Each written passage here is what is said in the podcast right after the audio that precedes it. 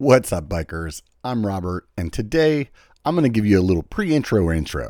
Unfortunately, you guys are going to have to bear with bad audio for the first 12 minutes of this podcast. Somehow the microphone got switched in my settings and was set to something else that must have been like a mile away. And it just sounds like crap. But I think you guys can get the gist of the conversation, what's going on. And keep in mind, it's only 12 minutes. I hope you enjoy this episode. It was a lot of fun. What's up, bikers? Welcome to episode 163 of the Biker Bar Podcast live stream. Maybe we maybe we maybe we should drop the live stream. I feel like 163 episodes in, you guys kind of know it's a live stream.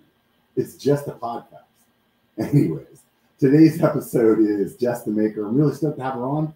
It's been a, a a while that we've been trying to link up, so here we finally are. And I think like when I was writing the the the show notes, I was thinking to myself, with the people that are the short form form content creators, it's not as easy to kind of really get to know who they are because they're they're a lot of skits and stuff like that. So I think an opportunity like this would be really fun to um, find out what makes Jess be the maker. So, anyways, if you guys are on Patreon, I really truly appreciate it. Thank you so much. It's people like you that keep this show going.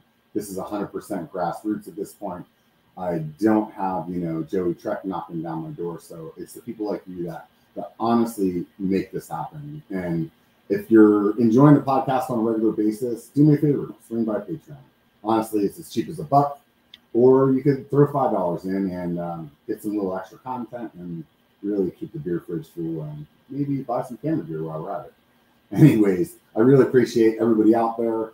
Um, those of you guys that are listening on the podcast, if you're on the Apple Podcast platform, run by there and, and give me a five star review. That'd be sweet. I really like running, uh, going over there and checking them out. So it means a lot to me. Anyways, let's bring Jess on and uh, we'll get started. How's it going, Jess? Whoa, it's going good. So good to be here in this cool frame. And yeah, thanks for having me. I appreciate Yeah, it. I know yeah. it took us a little while to sync up and I was super busy like the first time you asked me. And I feel like we met in person, I think it was at Sedona. Sedona. Yeah. Yeah. Yeah. So that's now however many months ago, but Snowdona. It was Snowdona. Um, Oh yeah. But uh oh you disappeared. Where are you? I know, man. It's Is this part of the show? yeah, yeah, yeah. This is how it goes. So Is this how is it? Yeah. That's fine. Act You thought natural. gonna Act be natural. with other people? No, you're not. Um, for some reason, I still hear you though. Yeah, yeah. Man, my camera just decided that it didn't want to be part of the show anymore. It's okay. I could give everyone a tour tour of my cool studio, which is uh, essentially just our sunroom, and you can see the back of the uh, smoker out there. So yeah, So, anyways, while I figure this out, um, I, I don't even know what part of the country I'm. Where, where you at? really, I'm yeah, I'm in I'm in Bentonville, Arkansas, um, just north of there a little bit, about 15 minutes north, um, in a town called Bella Vista. Oh, right on. Yeah, I'm not from here though. I've only lived here for two years uh, with my significant other Tony, and uh, so this is relatively a new home. But yeah, no, Bentonville's great. We love it. It's it's awesome. Oh, speaking of Tony, he's bringing me a delivery beverage. Thanks, babe. I got so excited I forgot to like bring a beverage into the into my studio. It's all right. Um, Yeah. So, what got you into mountain biking? Mm. Man, that's well, I so there's a few different oh, I see you again. You're back. I fixed it. Okay. You fixed it. Um All these years in IT, all I had to do is yeah. start over again. Right? Well, I would I would say there's two different stories because one is like the first time I ever knew mountain biking was a thing, which was when I was a kid, probably about six six years old or so. Uh, I grew up in the Poconos of Pennsylvania, just south Oh. of Scranton, if you're familiar. I'm actually from Pennsylvania as well. No, you aren't. Where are you from? I'm from New York. Oh, okay. Yeah, I grew up in the Poconos, as you know. The And I'm gonna I'm gonna intersect. no, quick. yeah, do it, do it. The last guest I have on, these two younger creators from apparently Pennsylvania. I Oh, didn't know whenever I reached out to them, and they're actually from the same city as me. Like, No, yeah, I mean Yeah. York isn't that far from where I grew Yeah. up. Um, Yeah. That's so, really anyways, neat. you're you're from the Poconos. Sorry. good old Poconos. And when I I, I kind of lived off of I lived on a dirt road, and um, you know the kid down the street who is like my childhood friend Jason had a mountain bike. I mean, it was mm-hmm. just essentially a bike with knobby tires and some gears. And so I had asked Santa one year for Christmas. I really wanted to keep up. I, I I also wanted a mountain bike, but what showed up was there must have been some lines crossed where like Santa didn't get like the full memo because I got like I got the like, you know, pink coaster brake, banana seat, streamer adorned oh, there you go. bike. But Yeah. I mean, I tried to I, I tried to ride that thing with all my little with all with all my might, you know, and so I didn't get a mountain bike then. I did get one in college that I just commuted around on. I didn't really take it off trail. And then my I think a lot of people at one at Yeah. some point in their life they thought like yeah, I, I don't know if it was like really successful marketing from companies or what, but it was like if you're gonna ride a bike anywhere than on pavement, you need a mountain bike. yeah, any off You road know? grass, you know, could yeah, get yeah. So like everybody was like, Yeah, no, I need a mountain bike. And then yeah. they didn't necessarily know that like mountain biking was a thing that was different that. Totally. Yeah. I didn't really know either. And then, um, then post college, uh, I was in a relationship and the guy that I was with, uh, was really, really into mountain biking, probably already at that point, like 10 years into mountain biking. He started Mhm. riding probably in the early 2000s. And so this was now, this is like 2011 is around the time that I kind of got started into it. And it was not love at first ride. I was on a borrowed hardtail, two sizes like too big for me. And I wasn't even on a mountain bike. Like I wasn't on single track the first time I like had a, a true crash. I like remember I we just we were like 10 minutes into our my first ride technically. And I just grabbed a fistful of front brake and went over the bars. And I was definitely like, why do people do this? and you know, being from Pennsylvania, you know, it's um a lot of East Coast riding is a lot of rocks, a lot of roots, uh up and down elevation quite a bit. And um I was like, this is hard. Like, why do people like this? And it wasn't until I don't know, something kept kept me coming back though. I think it was the challenge of it and like the fact I wanted to spend time with this dude. So I was like, okay, I want to spend time with you. So you really like this sport. So I'm gonna really like it. But I really didn't until I met until I met other people I enjoyed riding with who I could actually see on the trail. Because he was like one of those single speed types, you know, yeah. who like literally couldn't go slow enough for me. Yeah. So yeah. You guys just started together and then like yeah, would meet up at the never see it. Yeah, never see him on the trail. I'd see him at intersections. He wouldn't even be out of breath. I'd be like dying. And then, um, but I feel like that's the single speed, he was there for like 15 minutes, right? Oh yeah, yeah. He'd been waiting there. He had t- plenty of time to like probably eat a few snacks and catch his breath and right. um and then now now that i look back and like understanding single speeds and stuff i'm like okay yeah like i get it he couldn't he couldn't go that slow he like literally couldn't go that slow Right. but uh but yeah no i just kept up with it and um yeah love mountain biking that's what brought brought us together brings so many of us together so cool Yeah, yeah, it's kind of Yeah. crazy. You know, it definitely wasn't. Um, I've always been into bikes, you know, from from a young age, and Yeah. uh, it's kind of always been kind of like loosely part of who I was. You know what I mean? Yeah. But I never really thought that it would be something that encompassed as much of my life as it has. yeah You know, yeah like I would imagine with you, like the majority of your friends are, are probably riders. You know, yeah yeah for sure yeah and It's a great way to meet friends as adults because it's hard to make friends as adults. Um, Yeah. Like in your, you know, once you get out of college and you're like, well, how do I make adult friends?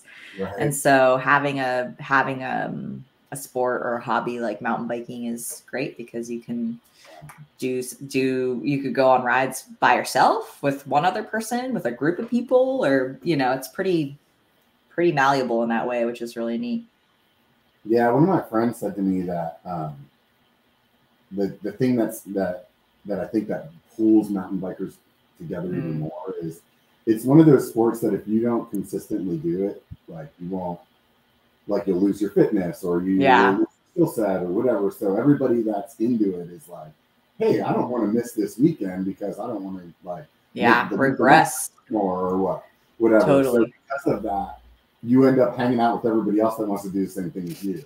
you Yeah. know? Exactly. Exactly. Although I will say, I just got an e-bike. Yeah.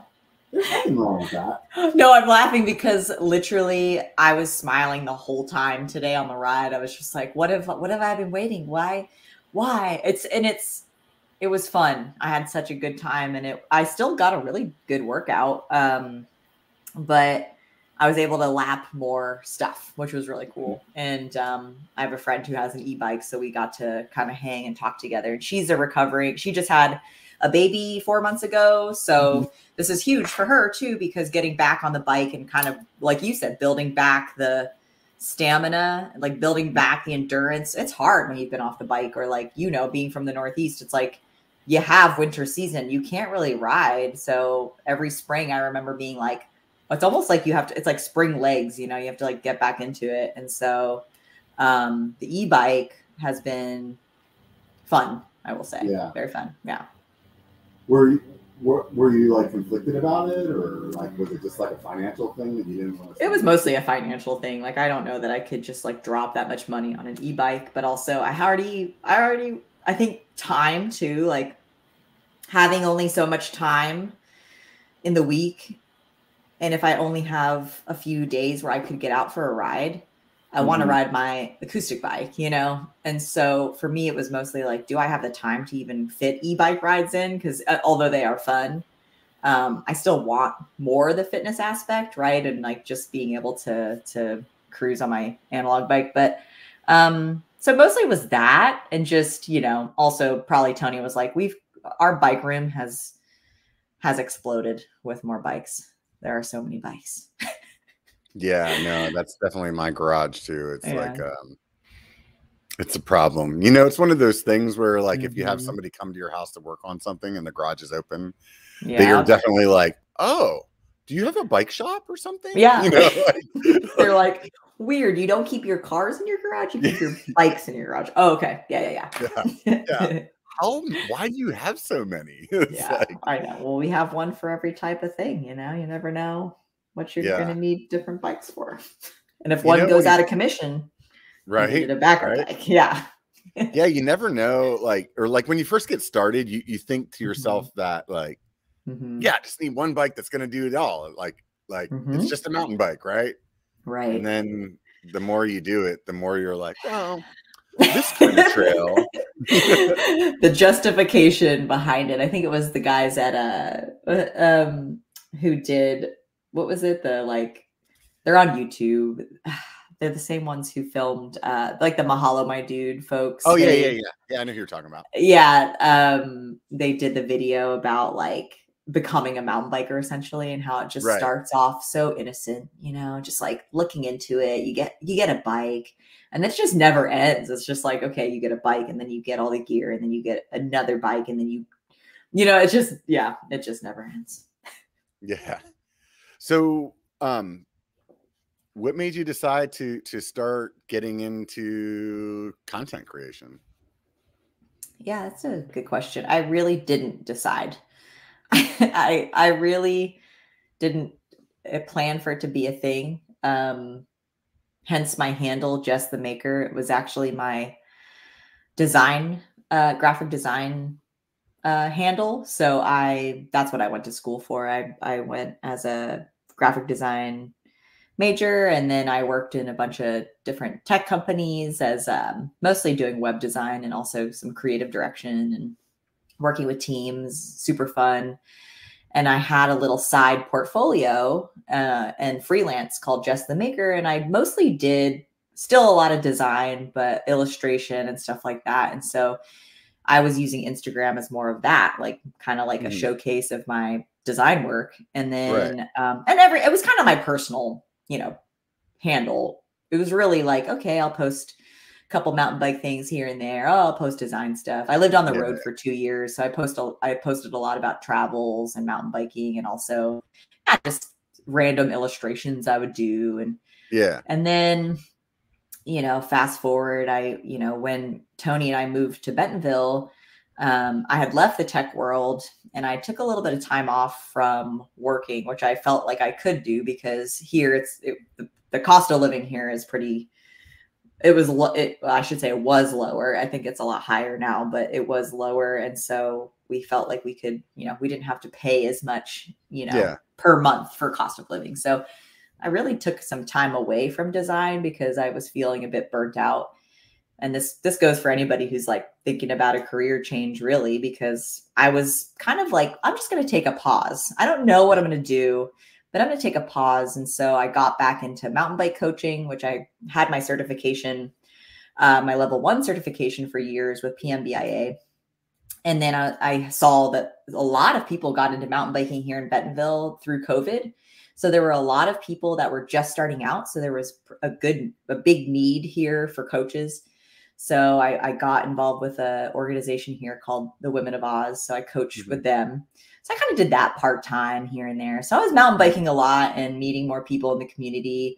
And I just thought it'd be funny to post some funny videos, because especially being around beginners again, you start to realize how many things are just so funny in terms of like looking through the eyes of being a beginner again and how the sport can feel incredibly intimidating and whatnot. And so mm-hmm. I was like, you know, like it just would be really funny to like make some funny videos that feel relatable or approachable. And so I just started making videos for fun. I didn't really intend for it to be a job or anything. I just thought, hey, like TikTok and Instagram reels are kind of like coming out and people are Yeah. using Instagram for video instead of photo.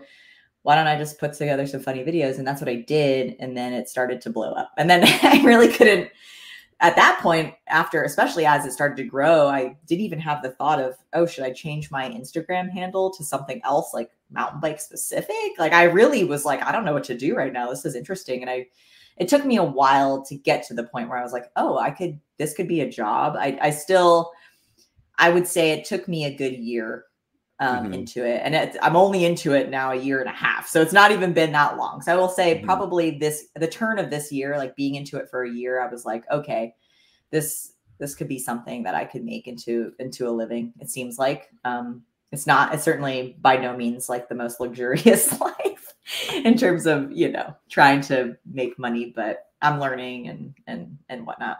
Yeah. I think that um I think the fiscal part will come. I think it's a newer like kind of space for Mhm. let's just say the bike industry, you know. Yes. So there's a lot. I mean, yeah. I'm sure from with your experience, there's a lot of places that don't really like Mhm. understand it. You, you know what I mean? Right. Yeah. And the bike I will say the bike industry seems like they are they are I think starting to see more of a benefit. You know, I've followed along like Seth and Seth, Seth's bike hacks for many years and it's cool. Like I think it would be great to get to a point and this is why I kind of started dabbling into the YouTube space, but it's a totally different space and it's definitely intimidating to me because it's a different format, you know. Yeah. And um I am bummed that Instagram doesn't pay like doesn't incentivize creators in the same way that like YouTube does Yeah. it's it is kind of a, a pain because essentially you know there was the youtube or the i'm sorry there was the instagram bonuses program that was happening for a while and a few of my friends like outside brendan you know they were making like a decent amount of money off of reels and Mhm. but you had to be like invited to this program i don't i don't Yeah. really know what the criteria was but i was never Yeah. invited it was funny when they got rid of it you know a few of my other content creator friends they were like oh such a bummer you know i was making like x amount of money a month with through reels bonuses and i was Yeah. like oh what well what were you making because i never even like got invited to Yeah. the program so i don't even know but like so um so yeah i i do think like you were saying i think it will come and i have had some partnerships that were are like both in industry and kind of out out of industry that have gone really well and they do pay and so it is you know it is i think the more i kind of keep up with it and kind of keep pushing through you know, I think the better because it's it's it's definitely challenging, but Yeah. it you know it kind of feels like a hustle. Um, but at the same time, I really enjoy what I do, and Yeah. hopefully, I think what doesn't feel like a hustle though, you know what I mean? Yeah, I think that's true. It's like yeah, like if you think about like like your your job experience before, I mean, it's not like like you were like you got out of school and you're like, sweet, they just give me money. yeah, you're right. It always there's always a level of hustling for sure. But am I allowed to curse on the podcast? Is it bad? it's a bar, man. You can do whatever you want. Oh, it's a bar. It's a bar. Well, like it's. I'm not the one who invented the saying, but I, like anything you do, there is a shit sandwich. You know, Yeah. like no matter what it is, whether you work a nine to five and you work at like in corporate, or you work for yourself and you have your own business and you're doing essentially what you want to be doing. I, I don't know. I feel like no matter what you do, even if it's your dream job, there will be a shit sandwich Yeah. and you just have to but at least at least it's a shit if you're doing what you want to do at least it's a shit sandwich sit i can't even say i can't even talk It- at least it's a shit sandwich that you can you know you, yeah, could, yeah. you could tolerate right. Well, I mean, if you made it, like yeah you made your own yeah you made your own little shit sandwich Yeah. um so yeah what's um what's intimidating about the YouTube space to you? You know I and I'm it's like- assuming just to clarify for some people, I think right right as a creator, when I heard you say that, you're thinking long long form yeah content. long form So um, just so people know, that's what we're talking about. yeah so youtube long form content also building a whole nother um audience like a whole new community because it is, it's you know there's a different audience I, I think that there's a you know so i think those two are the primary things and with long form content like anything it's like the more you do it the easier it does get. And i have put together a few longer form videos recently not necessarily for youtube. Well one was a youtube video but i've for some some of my brand partners i did i did a video i think it was like three to four minutes long for stands no tubes on how to set up your wheel tubeless. Mhm. and first of all, I was so sweaty during this whole filming process because we borrowed we we we asked a, a buddy of mine who has this really awesome Airbnb and the whole garage area is kind of a bike lounge, super cool. Mhm.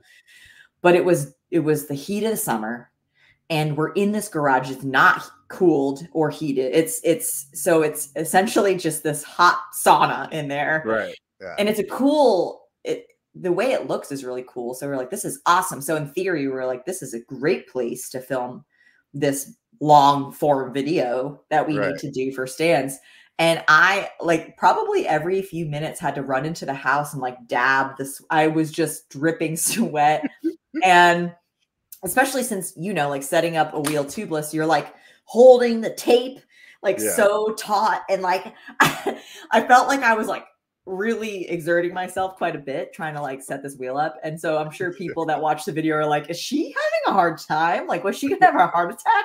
She looks like anyway so um but editing that so i i did recently s- switch over from adobe um premiere to davinci which i Mhm. really like. I really like that a Oh, lot. Um i find I davinci hearing this. One of these I days find it to be oh, I find it to be super intuitive. And it of course, like anything, any new program, it takes a little bit of um time to get used to it, especially if you're Yeah. used to like I'm used to using the entire Adobe suite because I, you know, in the design world, I always used Illustrator and Photoshop. So Premiere just seemed like the the thing that Yeah. made sense for me. But after talking to a few people that were like, no, no, you got to try DaVinci, I was like, okay, I'll do it. And I did. And I was like, okay, yeah, this is pretty great. Um, yeah, see, I work in those other applications too, and that's the same. uh, It's really like refreshing to hear you just you say that because to me, like Yeah. that's the same reason where I'm like, dude, I'm in the suite. Like I already, I like, know. You're we sweet. half my soul. yeah, exactly. I'm like, I pay a monthly subscription. I Yeah. can't say goodbye. Yeah, No, I mean, who I cares mean- if I'm using my daughter's email address from college? I would I do not blame you. Um honestly though, I you know what you could do? like download the free the free version and just try to do one video in there. yeah, And that's what I did. I was like, I'll give it a try. And I gave it a try and I was like, okay, I like this. I and it, it. but it took a little while. I was like, wait, the shortcuts they're different.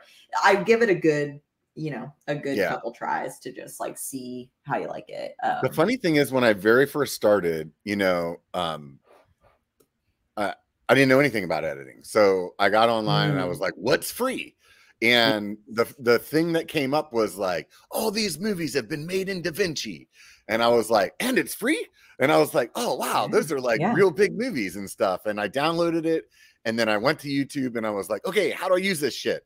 And ah, and back then there was like no if they were out no there, there were, there were tutorials. yeah, it was like so everything was like Premiere or Apple, right? And it was like, well, I'm not buying a Mac, so it was like, Mhm. uh, then I just went down the Premiere road because like I, I had already been into web design and so very Oh, neat. familiar with like Illustrator and, and and Premiere and stuff like that. So um, it, it like Mhm. you said, it just made sense. You know, it was like, oh yeah, Yeah. that that's in the suite. I can download that yeah. and then um yeah so like i feel like i i had a missed oppor- opportunity where i like man it could it could have happened but Mhm. um yeah it's interesting I, i'll, I'll Yeah. also say back to the like long form versus short form conversation that Mm.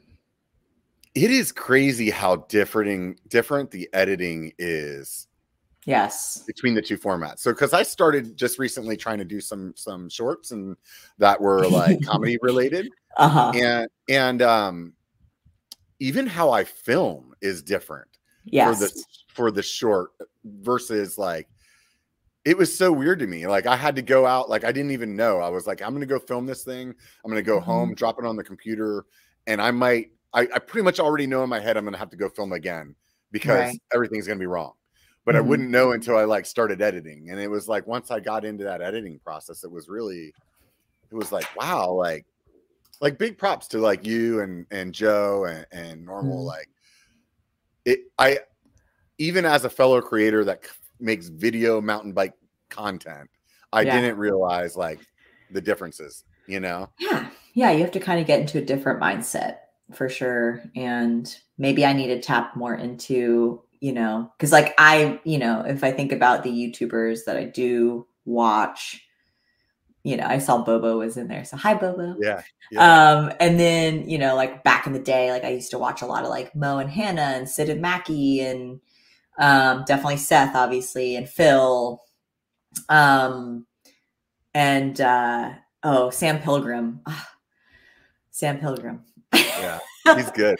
I was So gonna say good, everybody like, you so said good. is good on the biker bar, but you got me at Sam Pilgrim. Well, Sam's next. I'm manifesting Sam for you next because Sam is awesome. And just like I don't know, I I do I do it's it is it does take a lot of work and I definitely think whether and it's funny all the and like um Steve and Tess so like Tess from Dusty Yeah. Betty and then Steve yeah, yeah. uh Hardtail Party like I've known them for many years and that like kind of even before like when they used to have an uh an Airstream Yeah. YouTube. I used to follow them because I lived, we lived, my ex and I lived on the road in an Airstream. So that's how we actually kind of started following them.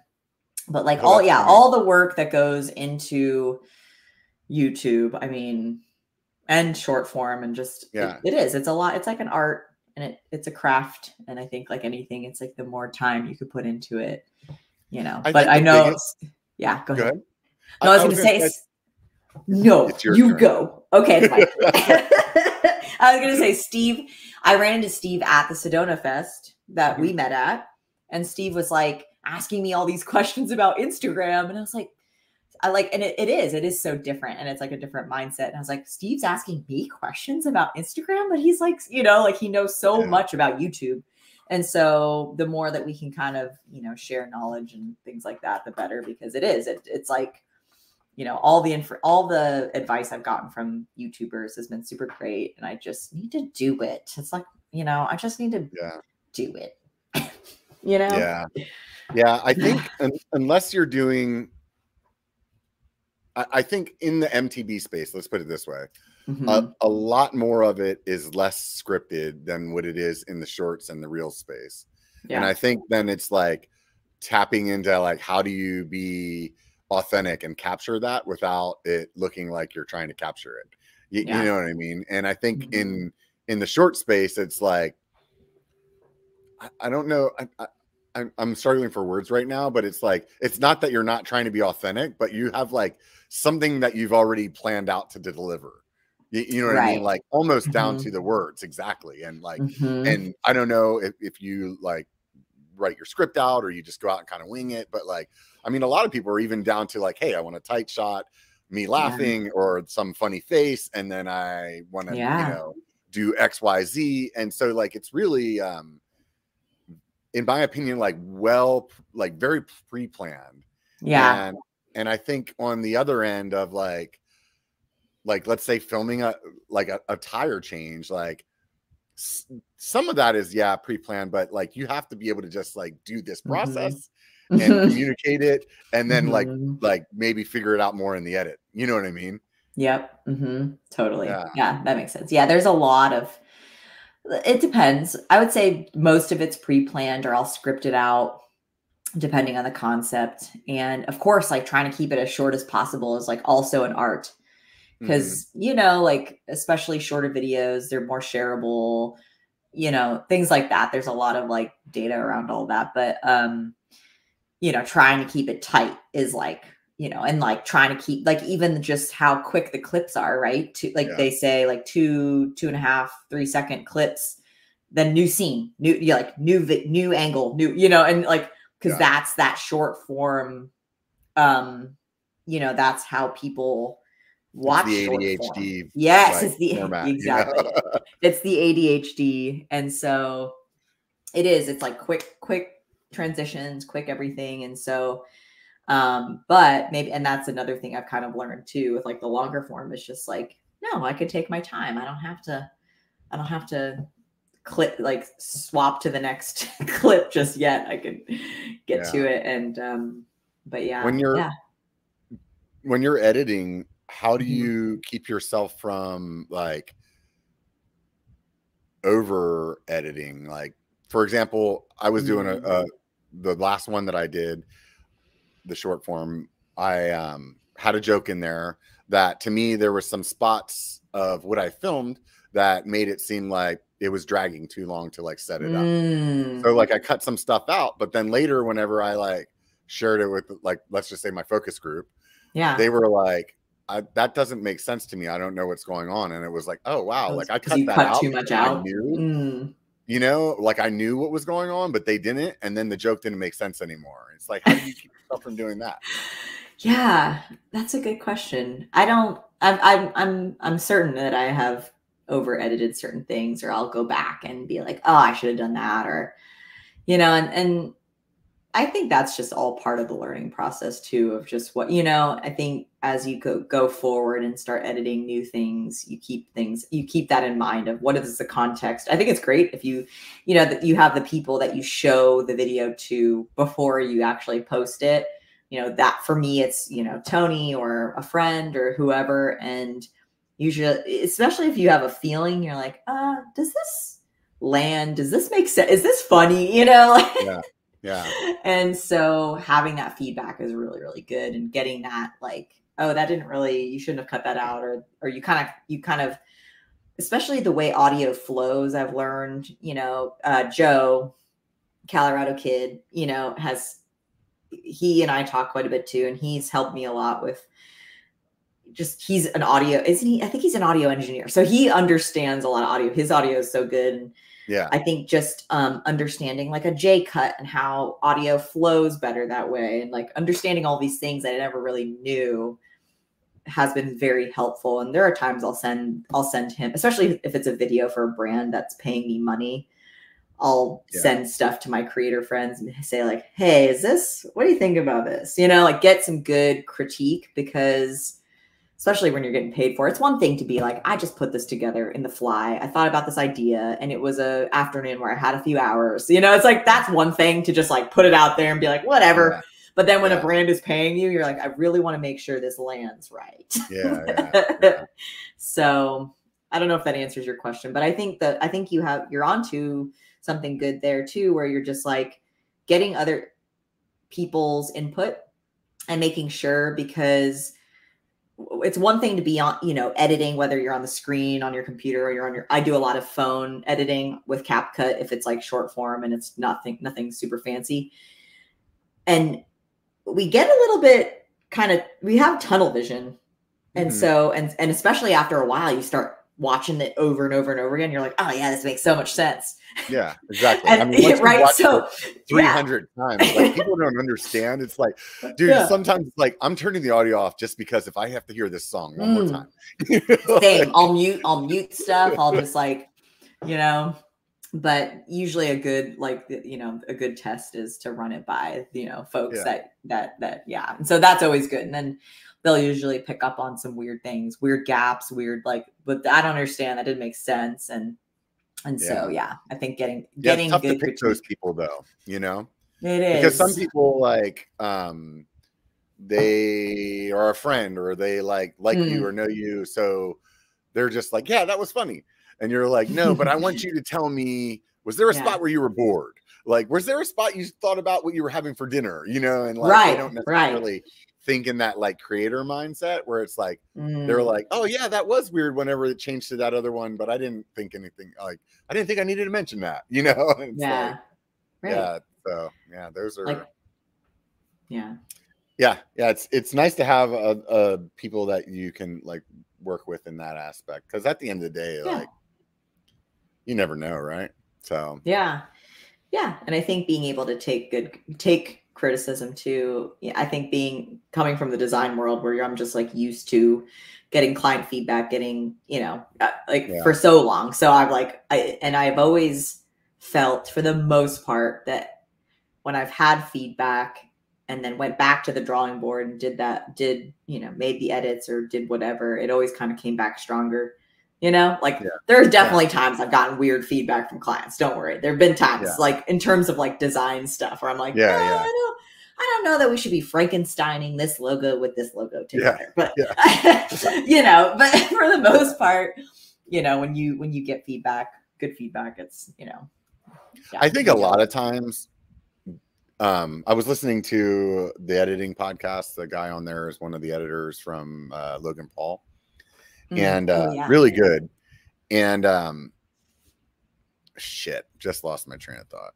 Oh, right. I remember. So Oh. they were saying like, like you know, it's good to have other people watch it, but a lot of times you already know, and just having somebody else watch Mm. it, you're like, yeah, I need to fix that. Like Yep, before you, it like maybe in the back of your mind, you're like, this part's a little messed up.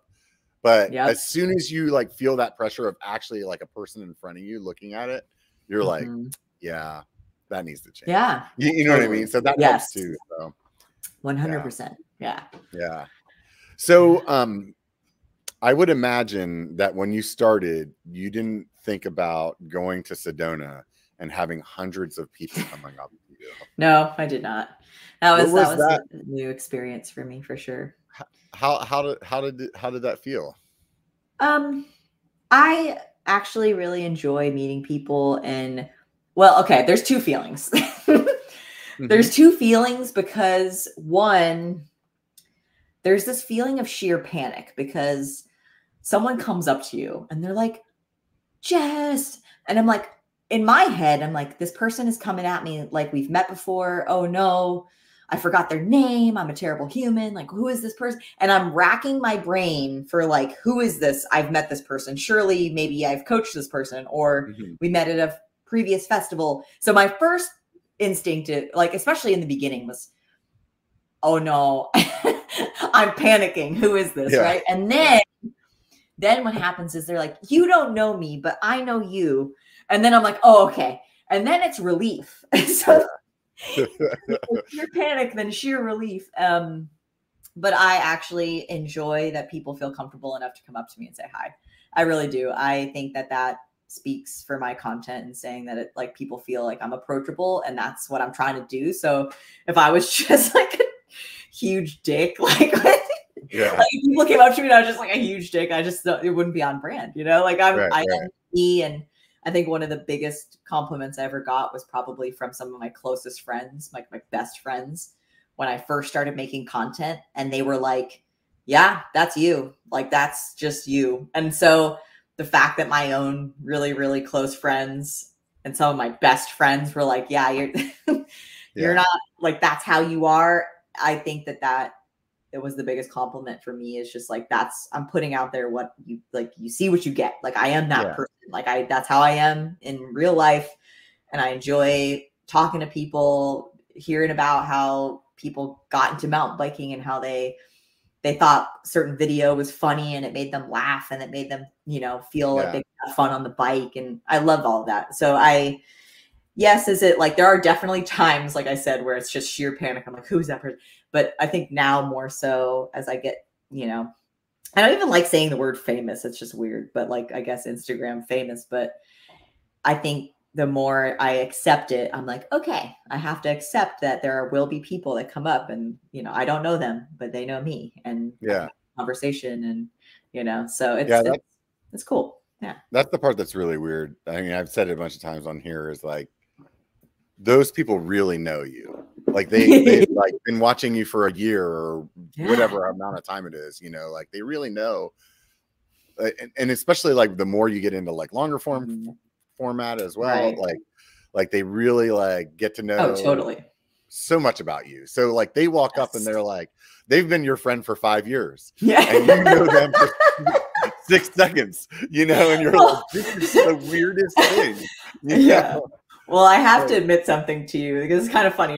I just thought of it that when we were talking about this. Um, so Sedona Fest, but like 2020. Mhm. I believe it was 2020 or 2019. I forget which year, but Seth was there Mhm. and I saw him walking and I from a from the whole other side of the road, like you know where the shuttles kind of pick people up, like I was on the other side and I saw him and I just had this like reaction. I was like, Seth, and I Yeah. like screamed his name and he like looked over all shocked and it was like and like waved and I was like, why did I do that? I don't know why I did that. Anyway, so I get it because I've kind of been on the other side of it too, where I've totally fangirled. Yeah. And um, yeah, I get a lot of people coming up that are like, sorry to fanboy, sorry to fangirl, like, you know, and people are very apologetic. And I'm like, no, it's okay. Like, I thank you for Yeah. coming to say hi. Thank you for introducing yourself. And Yeah. and, you know, but it is, it is, you're right. Like they, I think it's cool. Like they, they get to know me and, you know, Yeah. through, through the internet and, you know, Yeah. kind of like, yeah, you get to know somebody through there. So you feel like you, you know them. Yeah. It's really interesting. It's it's definitely It like really one is. the- Yeah.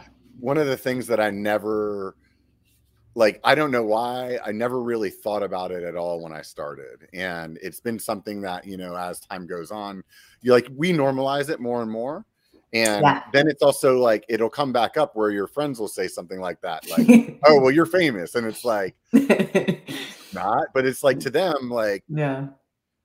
like this sushi restaurant that I go to like somebody came up to me in there the other day and was like hey man how's it going dude love your stuff That's cool. and like the sushi guy's like, dude, you've been sitting here like in front of me. We've known each other for like 10 years. I didn't know you were famous. And it's like, Yeah. I'm not famous, dude. You know, like, Well, but it's like, but it- Yeah. it's interesting. It's really interesting to Mhm. like have that kind of of of it's mhm. just not something that you normally end up with in life. You know what I mean? Right. So yeah. so I think to other people it looks really appealing. And I, I mean, just like you, like totally appreciate it. I mean, every person that ever comes up to me, I'm always like, you know, first thing out of my mouth is like, thanks for watching.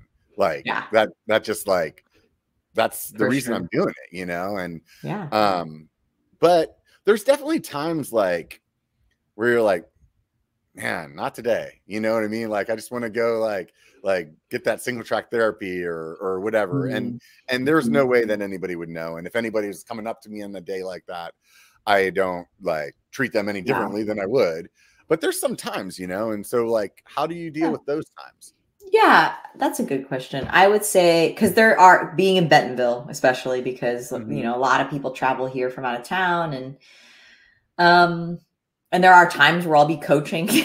you know, coach. I have like a one-on-one coaching, and it's always really funny when the person I'm coaching doesn't really like they're they're working with me, but they might not know who I am, like Yeah. on the internet, Yeah. and then yeah you don't know who I am. big group of people ride by and they're like, Jess the Maker.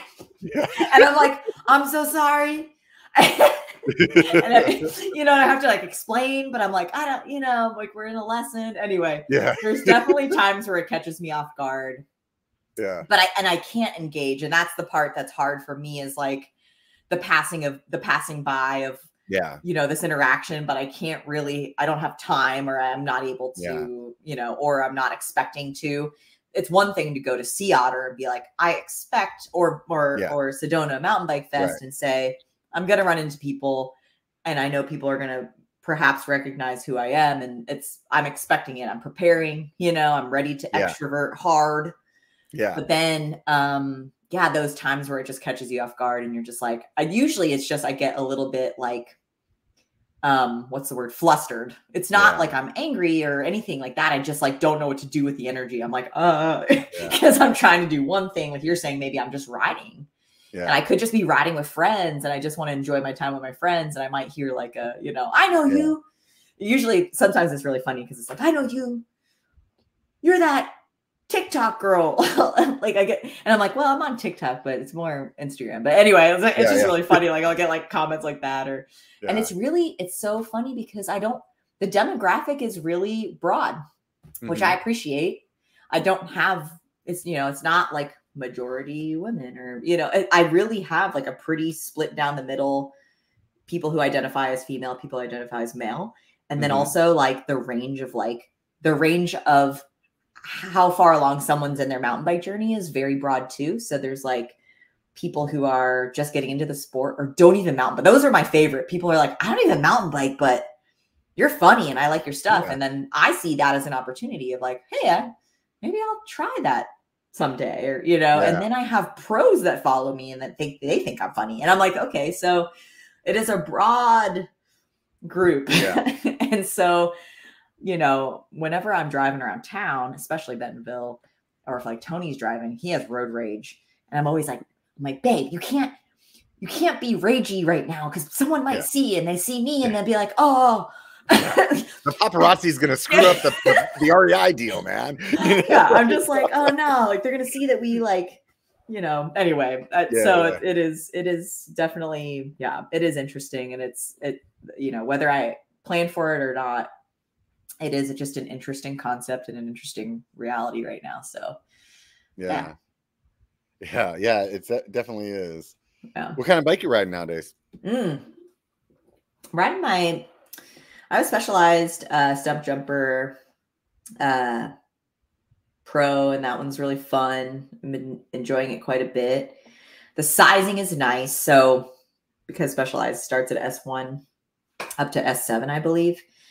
And so, but before that, I I so I also have a Revel Rascal. It's actually the 24th Rascal they ever made off the line, which is really cool. right. And I'll I'll never get rid of that bike. It's one of my favorite bikes. Randy, his name his name is Randy. His name. and um love that bike and uh but like i've been really enjoying uh my Stumpy e2 and then the um e-bike that i just got is uh, just a stump uh specialized levo uh Mhm. it's not the sl so it's not like the super light one but it's Mhm. the full power one so i'm excited about that Yeah, yeah. yeah What are your what are your um like do you do you feel like you're gonna really lean into e-biking more because of your time or like ooh good it- question like le- oh like do more e-biking yeah And after today on the e-bike, and I was all smiles, I was like, I can see why people love this. Like, I so a couple things I'll say, and I did I did a reel recently about like my fears around jumping my e-bike because for the a long time I was like, I'm not, I don't know, I'm not ready yet. I just thought like I would just like launch to the moon. Uh, and now my new my, now my new fear, and I've been getting more comfortable jumping my e-bike. Feels fine. Um, I feel like there's a lot more input that has to happen in a different way but I really enjoy the heaviness of the weight. It's almost like you know the old school DH bikes, like just heavy. I Mhm. could take on anything. So like being on a heavy e-bike, I'm like, oh okay, you know, I remember this feeling, right? And then, but now I'm like trying to manage drops. So Mhm. This feeling of the the bike just starts to fall away really quick. I'm I'm trying to navigate that now is my new Mhm. thing on the e-bike. But I think what's cool about any bike really, like as soon as you get a new bike, it's a li- if it's a little different, like right, like the geometry is a little different. You're always kind of adapting different things with your body position and everything. So it's almost like a little puzzle, Yeah. and you're like having to unlock new things on a new bike.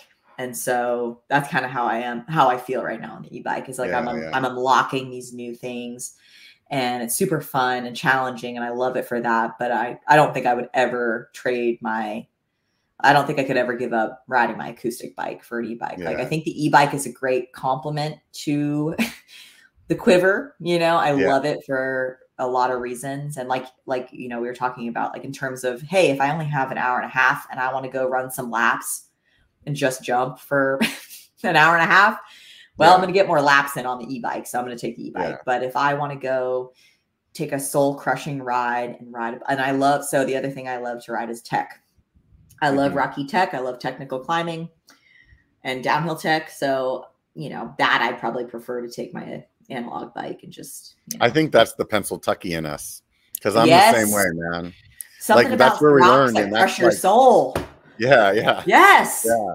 Yes. Yeah, and, and I, for a long time, I didn't realize that's where it came from until is that the last right? Time you're when I went home, I Mhm. and I was riding the trails there, and it was like, oh my god, hundred percent. like everything here this way is like, no wonder Mhm. this is why I like this stuff. That's what I learned on, you know. For for those So- of you who don't know what it's like to ride in Pennsylvania, I want you to imagine having a giant bulldoze or like a giant dump truck of random size rocks, and then all of a sudden it just gets dumped out onto a trail. No rhyme or reason, but I actually think like it's almost like riding through a riverbed sometimes, but but but rocks off kilter.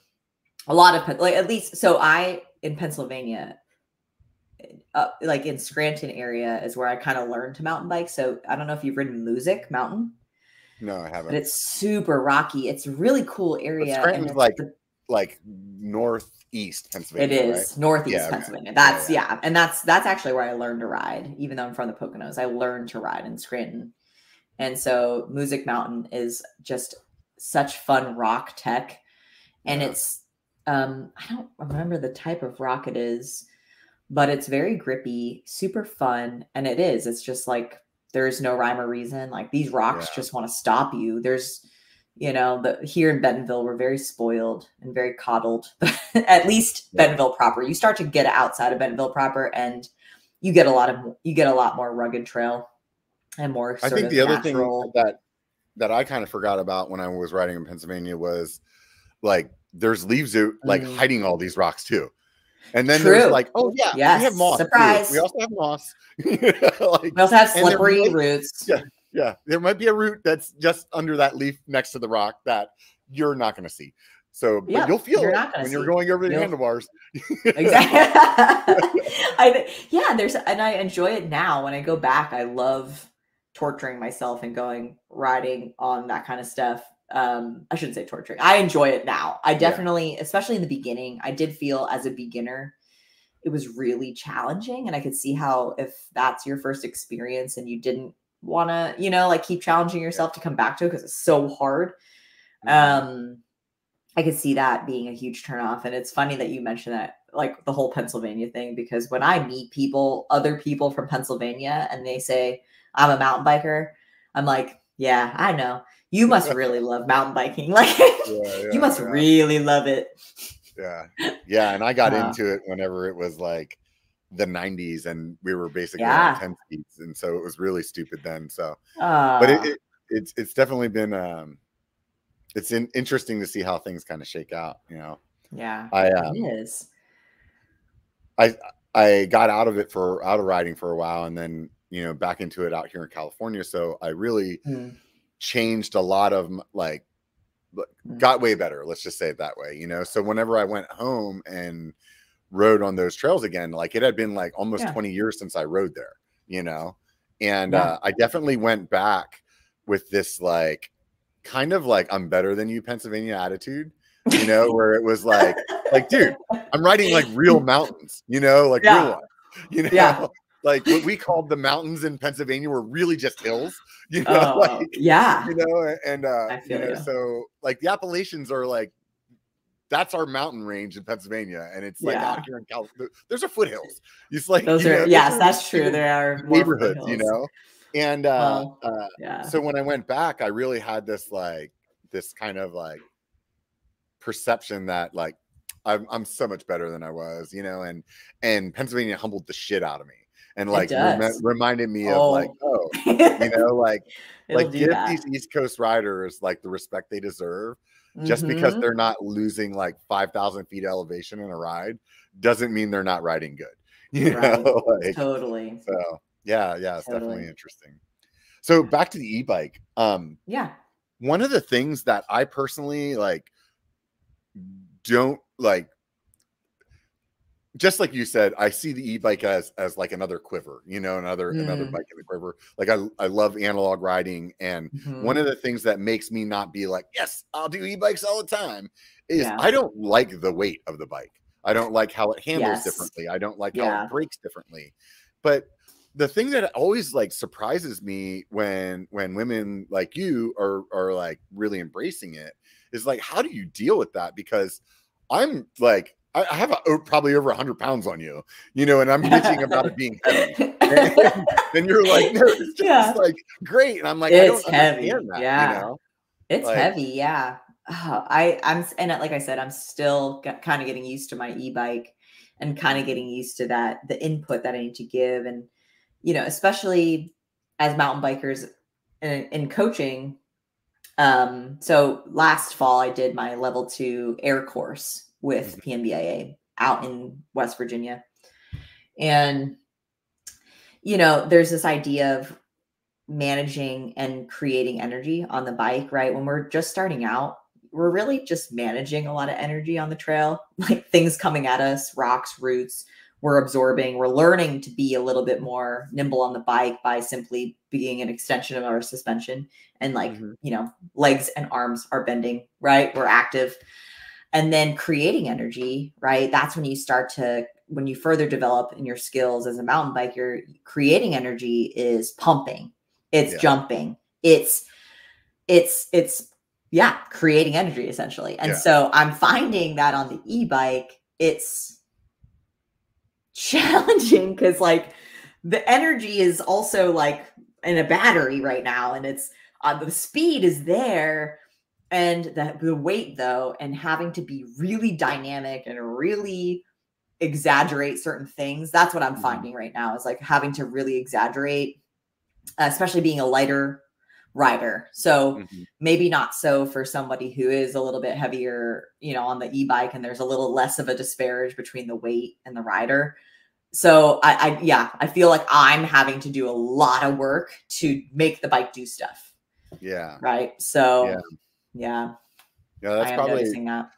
i mean i feel like i feel the exact same way and and i'm and i'm like- yeah. and I'm I'm a lot heavier than you. So it's like like that's what's interesting to me. I really feel like it's it always surprises me that that um that lighter riders aren't like like hating e-bikes more. You, you know what I mean? Like I, don't- I don't like it's hard for me to Mhm. wrap my head around because I'm like that thing just pisses me off, you know? Yeah. Like, so it's like yeah. yeah yeah but um I, I think as far as like the state of the industry goes there's no Mhm. like there's zero doubt that that's where like that's where it's going you know and Yeah.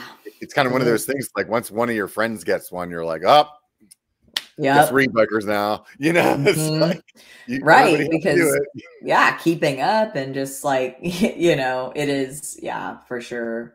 It's it's challenges especially when a few and then when two friends forget it it's like okay then i definitely need an e-bike. Yeah Um, because then you're gonna get fomo every time. They're like well we're going on an e-bike ride so you're not gonna want to go. It's like yeah you know uh-huh. like, yeah really? sure. Yeah yeah. So Yes. um yeah it, it's definitely interesting. What Mm-hmm. um what what have you been doing in order to like turn this more into a job? Like where you're saying like Hmm. i, I want to make this like financially something lucrative like yeah. how do you how do you do that? Yeah that's that's a yeah so i'm tr- i'm still trying. And I Aren't will say, yeah, we all are. Seth, Seth Yeah. has it down. yeah, Seth, Seth knows the magic. And you know, I've listened to his podcast when he went on with um Payson and uh, you know, it's like it I think where Seth's at is a really good place, right? Because he he doesn't have to say he doesn't have to bow to any sponsors, right? Like Yeah. the whole Wayne's World reference of yeah. he he really doesn't at this point because he can he's making some good um money off of YouTube and so that's great. And I'm at a place right now where you know like we talked about Instagram isn't really incentivizing their creators so there's that challenge. hmm Uh but and like I'm trying to break into the YouTube space. I am on there. I've started a channel called Dirt Scouts. I have one long form video. So Yeah. watch out. Um, but I'm I- I really uh I'm gonna start trying to pump out more long form and it'll be more sort of edutainment, but also sort of the same stuff. I would love to do more skits, but longer form skits. But you're posting like- your, your your reels over there. Yeah, yeah, for the most part, if I, you know, remember to do that. Oh, so not all the you know, time. con- not all the time. I know, I'm bad, just bad. Um Why? I Why I know, do- I know. I am, and I am. I some I'll do good for like two weeks, and then I'll like forget, and I'll be like, oh, like, what's then, YouTube? um, yeah, and so I need to stop doing that. But I, uh, yeah, so oh gosh, now I don't remember what we're talking about. What were we talking about? We're talking about oh yeah, making money and uh, yeah. So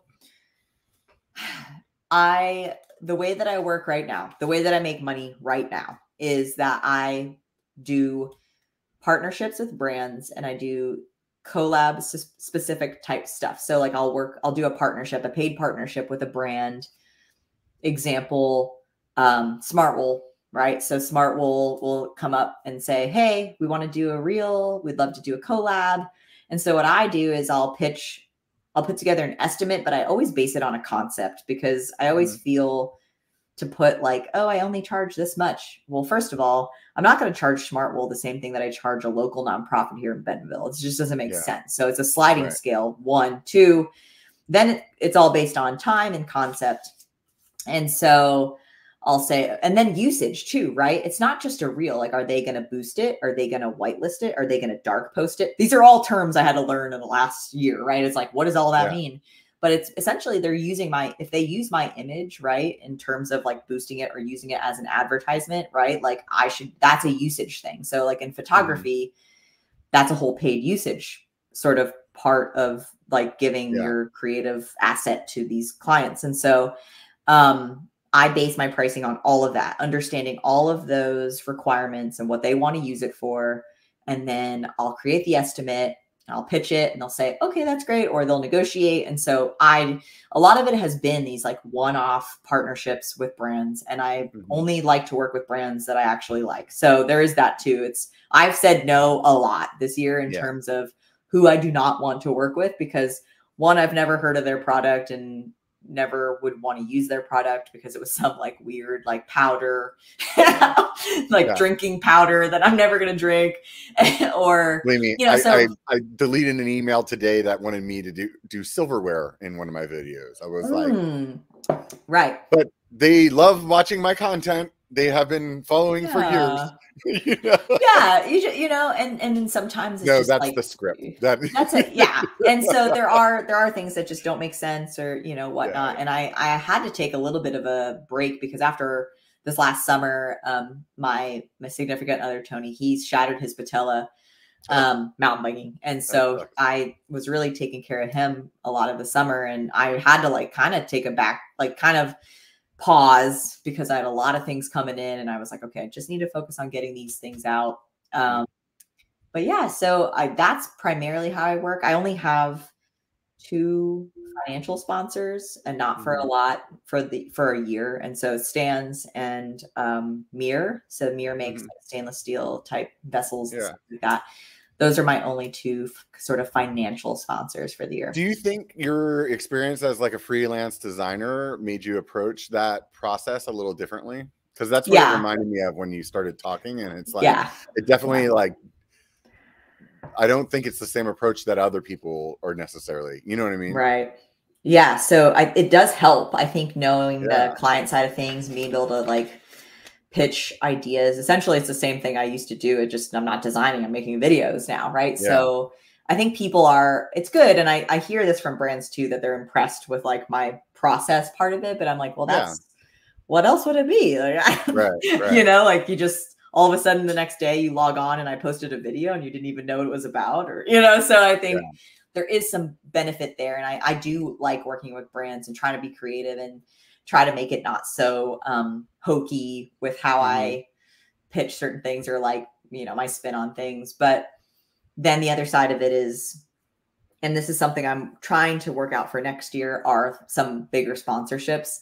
Mhm. So I'm still navigating that of just how that works because it's one thing like exclusivity is an interesting thing, right? Because for apparel, for instance, I Mhm. wear a lot of different clothes and I like to express myself. And, Yeah. you know, so being beholden to like one apparel Yeah. sponsor is tough. Um, and my It's friends at tough. it is very tough. And my friends at HandUp have supported me. They're they're a product sponsor, but I also like through affiliate marketing. That's another way I make very that's very minimal. That's not like the big Yeah. piece of my pie or anything, but um affiliate sales are nice and I think breaking into YouTube and once YouTube starts to grow, that'll be a bigger piece, but I think for now it's not really my biggest piece of the pie at all. Um, and so yeah, and now I'm now I'm thinking for next year, it'll be a good mix of sponsorship. So like these exclusive partners that I feel like I could be exclusive with because I like their product. Yeah. And these are things that I don't mind wearing the same thing, you know, like helmet, Yeah. glasses, like the Yeah. things that are like in this frame Yeah. you know, yeah. and and, Yeah. and and bikes and stuff. And so I'm trying to work those deals for next year, but still keep a lot of my um you know, the same thing that I did this year with around collabs and kind of one-off contract deals yeah. and then affiliate and hopefully building that, that to do YouTube exclusive thing is the thing that always like it's like on Mhm. one it's like this double-sided sword for me It where is. it's like on one hand like yes i do want Mhm. to like you know get some kind of sponsorship in in place but then i immediately am like what what you're like talking about let's Mm-hmm. just say an apparel brand it's like Yeah. oh i love their shorts and i love their shirts but i don't always wear their gloves Right. You, know what I mean? And it's like, and it's not that I don't like them, but I prefer these other ones. And it's like, Yeah, oh, I it's just wanna be able to hard. wear whatever glove I want to wear. Like, I don't even care. Right. And, and Yeah. like, and then you're then you're kind of in this spot where it's like, well, do you feel like a sellout if you say yes to that? Or do you like say no and then like keep yourself from being able to grow Right. because of like whatever like financial Yeah. freedom that would give you or like you, you know what I mean? Yeah, It's the autonomy behind it is important, and but also to be authentic to your brand, right? Like to maintain authenticity. I it is. It's such a double edged sword because I also feel like if I had a sponsor that said, "Here's this amount of money for the year," you don't have to do anything special. We just want you to ride our bikes or want you to wear our Yeah. helmets or whatever. I would be super stoked on that if it was a brand I really loved because I could make st- I can live. Yeah. You know, like it is like it's like okay, well, if it, especially if it was like a decent amount of money, I don't know like Yeah. what it'll be, but I could then focus on making the content I want to make instead of these, you know, one-off Yeah. collabs. If that makes sense. So, so it is. It's it's it's Yeah. it's it's, it's double-edged sword. but and I think it that's the that's the balance. the flip side too for the marketing manager is Mhm. they're like, well, we don't want to just write you a check for fifty thousand dollars and then you'd be like, yeah. I'll make you some stuff. Don't worry, you know. Let me do a lot of stuff. You're gonna yeah, we're so gonna do the stuff. things. We're gonna do all the things. all know, because I- I think that you know some creators like Mhm. I, I you can get into a spot where where you're making money like that, but like Mhm. um you I, I don't know like how you get there from the beginning to that spot. yeah. like like i can i've talked to people in the beginning spot and i've talked to people at the other spot where they're like you know doing very well Yeah. financially but um the the path in between like is is like this gray area you know Hmm. Yeah. and uh, Yeah. Well, that's where I'm at. I'm kind of in Yeah. the in the messy everybody's middle right now. yeah yeah Um, but it's fun. It's good. But also knowing my value and knowing my worth is important too. Like I don't um, I've had to say no to things because Yeah. I'm just like, no, like I don't, I don't see value in that, or Yeah. you know, I don't. I yeah, I think knowing that my time is valuable, and also at the end of the day, like I think that being a content creator is such a great part of the ecosystem for the bike Yeah. industry because the more relatable content that people can watch and even get more people into the sport you know the more it helps the rest of the industry and people will get into like following an athlete that they really love and they start to like right? It's like it's like ah we got you now you know and, so Yeah, it's- yeah, and so i think it is it's such um it's such a beautiful like i think it is a great compliment to the industry and i think it could help the industry and so the more that i think brands start to to understand that and value us as creators you know I think outside the industry yeah yeah, I was gonna say, outside the industry, they already. oh get people it. get it oh they get it Yeah. and that's that's where the money's at Yeah. That's Yeah. where the money's at i the brands i've worked with outside the industry they're like oh yeah and i'm like oh like did i not Yeah, ask yeah, you're like, wait a minute, I you said yes way too quick. I should have said three times that apparently. I know. I should have like, You know? Yeah, yeah. Um, Can I take yeah. that back? Yeah, we do. It's always challenging. Yeah, Yeah, that part's yeah, really yeah. challenging. But I think you know, I think it's it's a, a shift because uh this this this new media format wasn't there before, and so for like the bike industry, they had like decades of like sponsor a pro rider and Yep. do races, and that makes you sell stuff, and then like talk to Right. magazines, and they'll like review your stuff, and then they'll sell your product. You know, and, Yeah. and like that was the way to go for a long, long, long time. And Yeah. now all of a sudden it's like these Mhm. like people making skits in their garage, you know, at the park. yeah. And they're like, hey, you remember what you were paying the magazine? I want that. Yeah. You know, totally. but it's like, Right. but on the other end, it's like the reach in these some of these cases is like way bigger. Totally. I mean, like one of the things that I realized in Sedona when I met you was how much the short and the reel, like, let's just say short format, like, really has changed how, like, Mm. how, like, how impactful you can be. Because Yeah. I, I started thinking about it because that was the first time that I went when it was like, there was a bunch of you guys that were all all like short form, right? Yeah. So let, let's just say like like you, normal, and Joe, and seeing the crowds of people like coming to you guys and just like how how many people knew who you were, it it was like a shift because let's just say that the Sedona Fest before it was just coming up to long form creators. You, you know what I mean? And it was like, and and at that point that you guys were there, it was like the long form creators weren't even there.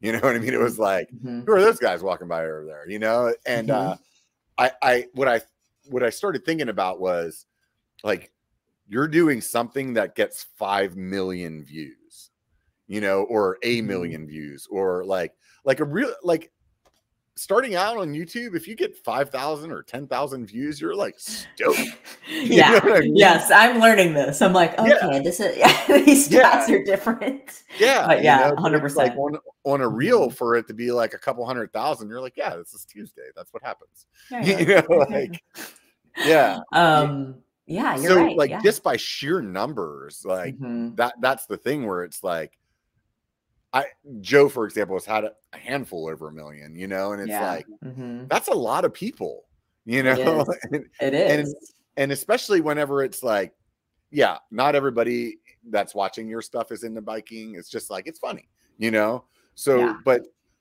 th- a lot of that algorithm is targeting people that are into bikes so when you go to an event like that it's like it, Mhm. you've just had so much more of a reach, you know. And yes. um, I think in that aspect, it's like there's zero reason that you shouldn't be able to get the money that the magazine was getting.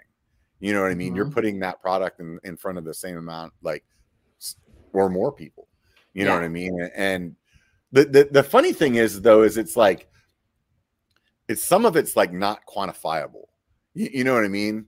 Like even if you have a discount code and you Right. do a, a reel for HandUp and you're like these gloves right here and and somebody fell in love with them and you just did something funny right Yeah. let's just say you actually get 10,000 people to buy that glove, like Mhm. I bet you only 5% of them remember to use the the the code. Mhm. you know what I mean?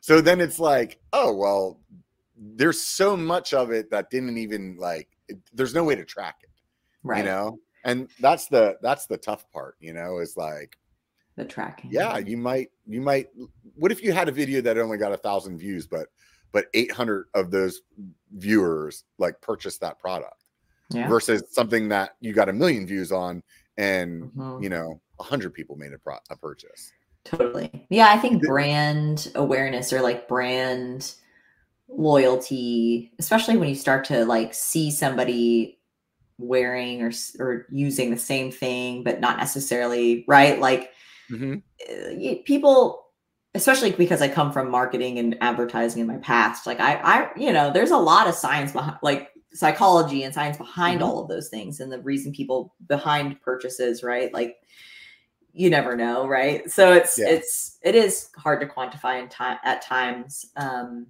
and back to what you were saying about athletes, you know, I've I've talked to a few athletes, but also, you know, my folks at Stan's, you know, like we all talked the other day about a lot of athletes they don't want to, they don't want to make funny videos or they don't want to make Yeah. videos in general. They want to focus on training and doing what they're good at and and winning races yeah. and stuff right? So like the last thing they want to have to do is be like oh yeah that's right i have to make that video to appease my sponsor and Yeah. be all i think it's really unfair for them to do that. Right like really and truly think it's unfair where they're asking these athletes to be like social media people right now It's they like, have to be a social following? media presence and it's like dude that's not what that person's do that's not their, Right. that's not their thing yeah Like, you and don't want them to do that right and some some of some of them are genuinely great at it but Yeah. a lot of them yeah they don't i mean I'm, I'm sure a lot of them are like i don't want to have to do this it's like one extra thing that i have to think about when i need to be thinking about this race coming up and the race season and training and all the things. So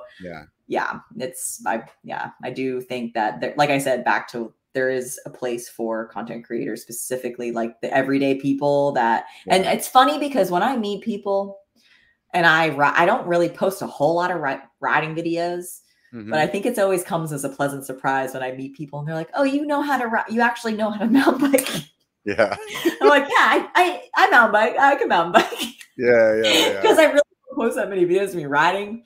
But Yeah. yes, yes, I do know how to ride my mountain bike. yeah Um, yeah.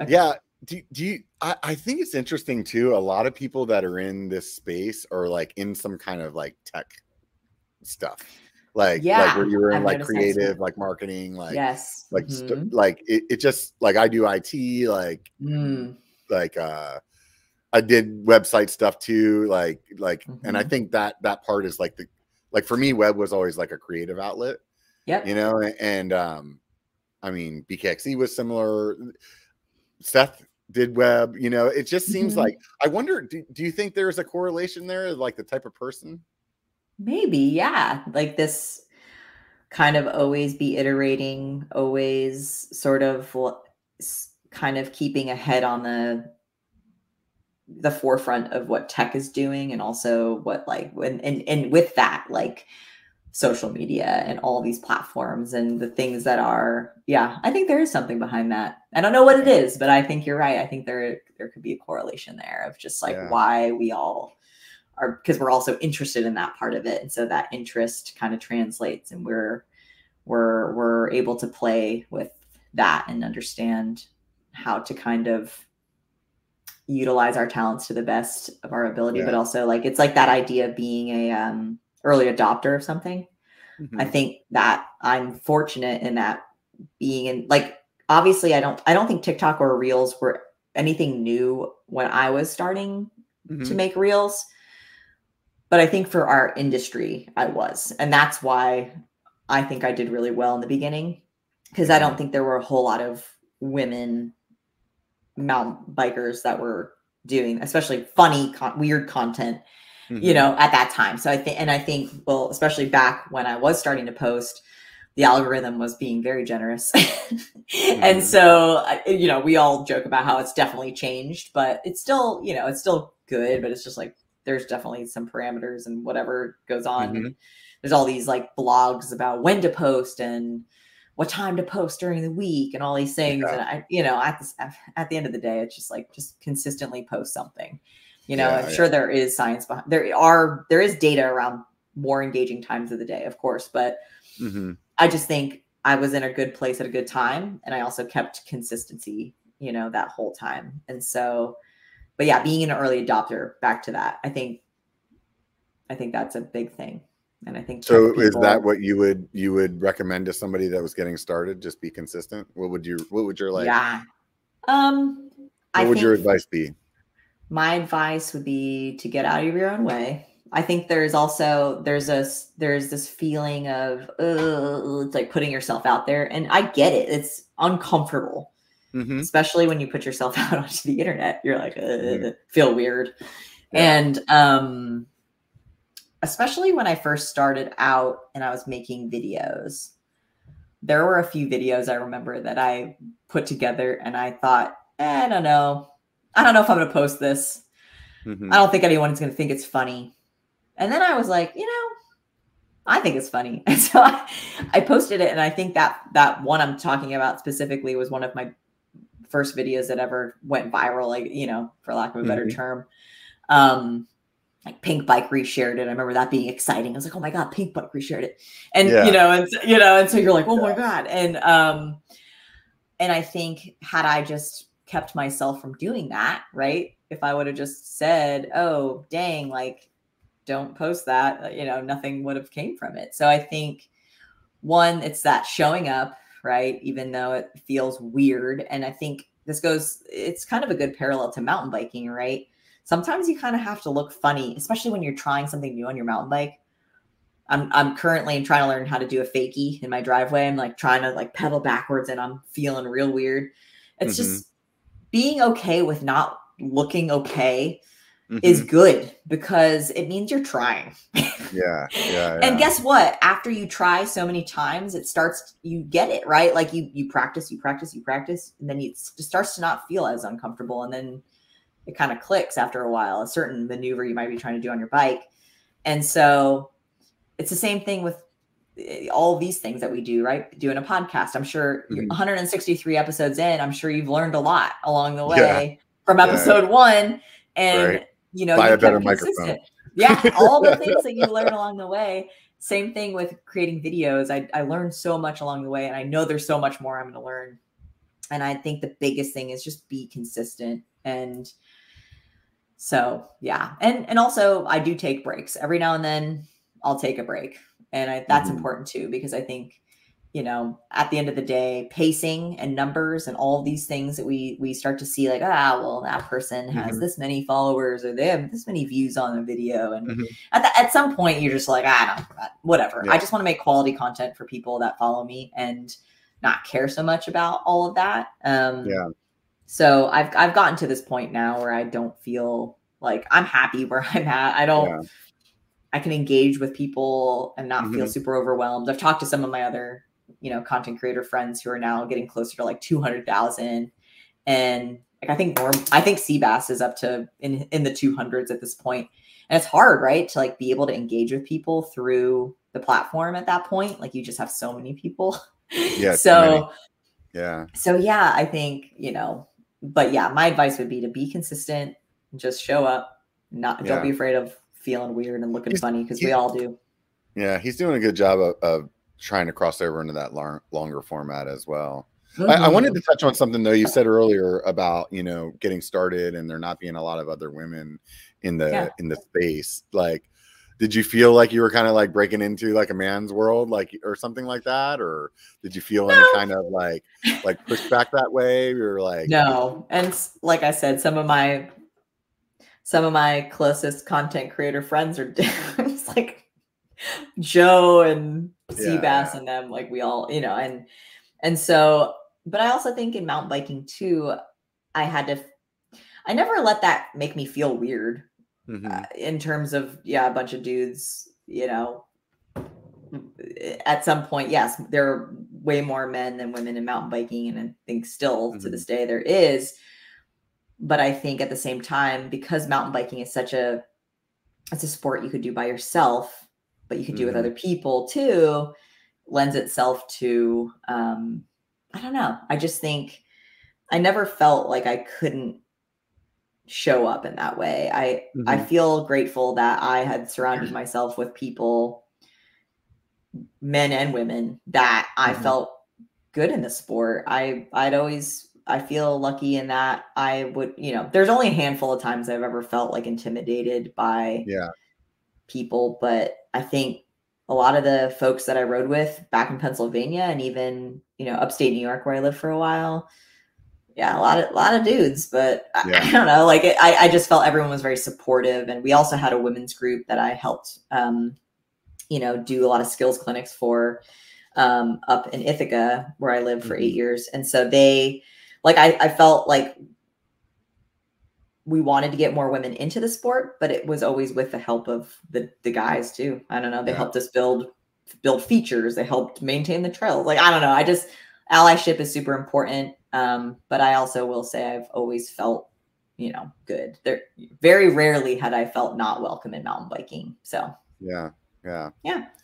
Yeah. Earlier you had mentioned about um, doing um, like like skills coaching and stuff like that. And I think there was Yeah. one of the comments that that came up, you know, like, oh wow, she really knows her stuff, you know. And I, um, yeah. I I uh, I thought that there's an interesting story about how you got into skills training. Something Oh, on your website said you originally like won a prize. I did. I won How did this happen? this is funny that you bring this up because I actually so this was a few years into my mountain bike journey. Probably I was riding about three to four years at this point. Mhm. and I was starting to follow um, Lindsay Richter and like Ladies All Ride on Facebook or Instagram, and they posted. I think it was on Facebook actually. They posted a giveaway. It was a contest, and it was basically an all expenses paid trip to one of their clinics. And I think that it, partic- this specific giveaway was um, for Grand Targhee out in Wyoming, and it was yeah all expenses paid. All you had to do was create a video, Mhm. and it had to tell everybody why we. It was you and a, your best ride buddy. So my friend Gretchen and I and it was like why we deserve to come to this skills clinic and you know make it fun make it whole you know do whatever we wanted so we made a funny video so it's Uh-huh. funny that you know like i'm making videos now because i made a fun we made a funny video to like enter this contest and we won So what was the video? What was the premise? the video was essentially so like Gretchen and I had been training to do the Idaho Hot Springs loop in Idaho. Mhm. And we were saying how we really needed to go to this go to this skills clinic so that we had more skills for when we went on this big trip together. And we were like, here are some of this because they ask you like, what are some of your skills you can do now? Show us what you can do. And we the whole skit was like us we would ride. So I'd be like riding a bike, and all of a sudden it would cut to like a stunt double, and it was like a dude wearing like a wig, like in the Yeah. same clothes as we were wearing. So like the dude, so like I remember it was my partner at the time. Like it would, it, I would be on, I would like try to go up on this log over or something, and then it would cut to him, and he would do like a crazy thing off of it. And then same thing with her. It was like we cut to our like her stunt double, Yeah. and then there was a scene where we're in the parking lot and we're like paying them at the at the lot and they're like taking their wigs off and everything. And so the whole thing was this premise of like we're paying these stunt doubles and then like we admit it in the video. We're like, hold up, hold up. Okay. we need to have get these skills. Yeah, This is what we, we were like, we need these skills. We don't have enough money to keep paying these stunt doubles all the time. And so, so yeah, we um they selected us and we they flew us out and we did um a skills clinic. So that so that's what actually yeah inspired me to become a coach. Uh, Yeah. Was Lindsay and the, the crew at Ladies All Ride, and then um, yeah, so that was I feel like you should remake that video. I feel like we actually should. That'd be really, Yeah. really funny. Yeah, Um, it was the stunt double thing was so Yeah. Yeah, it So, was so, so, from there you go on this trip, and then like, what Yeah. what happens? Yeah. So we went on this trip. That was back in 2015 or 2016. Um, and then that following fall, I uh, volunteered uh, at another ladies all ride clinic um, in Vermont. So, so something inspired you in that clinic. though. Yes. Like, what happened? Oh yeah. I think it was mostly just being around that many women who also were coaching, right? Like I Mhm. hadn't been around that many women who were coaches that were doing some pretty badass stuff and I was just like this is really cool. And I think I also saw a lot of progression. I think up until that point, especially then, I had only gone to so being from Pennsylvania, Dirt Rag and Dirt Mhm. Fest Mhm. I used to, you know, love going to Dirt Fest. And I took like a very small clinic, like when I first started riding at Dirt Fest. That was my only time I had ever gone to a clinic. So Mhm. then this was like my first big like clinic. And so I learned like all these exciting things, you know, like you know, front wheel lift and doing like a you know, front wheel, like popping the front wheel up, doing a, you know, a pedal punch wheel lift all Mhm. these fun things. So I was like, this is exciting, like how much I was able to progress in a weekend, especially when you're newer to riding and then you start to learn things. You're like, wow, everything. I don't know. There's this period Yeah. of time where you start to see the progression and it's, you're super excited. So that, I think that was the biggest thing. Um, but also, yeah, just be, it's funny now looking back, right? Seeing that that whole thing was all possible because we made a funny video and that's what I do for a living now. It's so weird. It's like come Yeah. full circle. yeah, it's very like I don't know. It's so it's cool, right? It's cool to Mhm. see how it all comes full circle. And I just rode with Lindsay.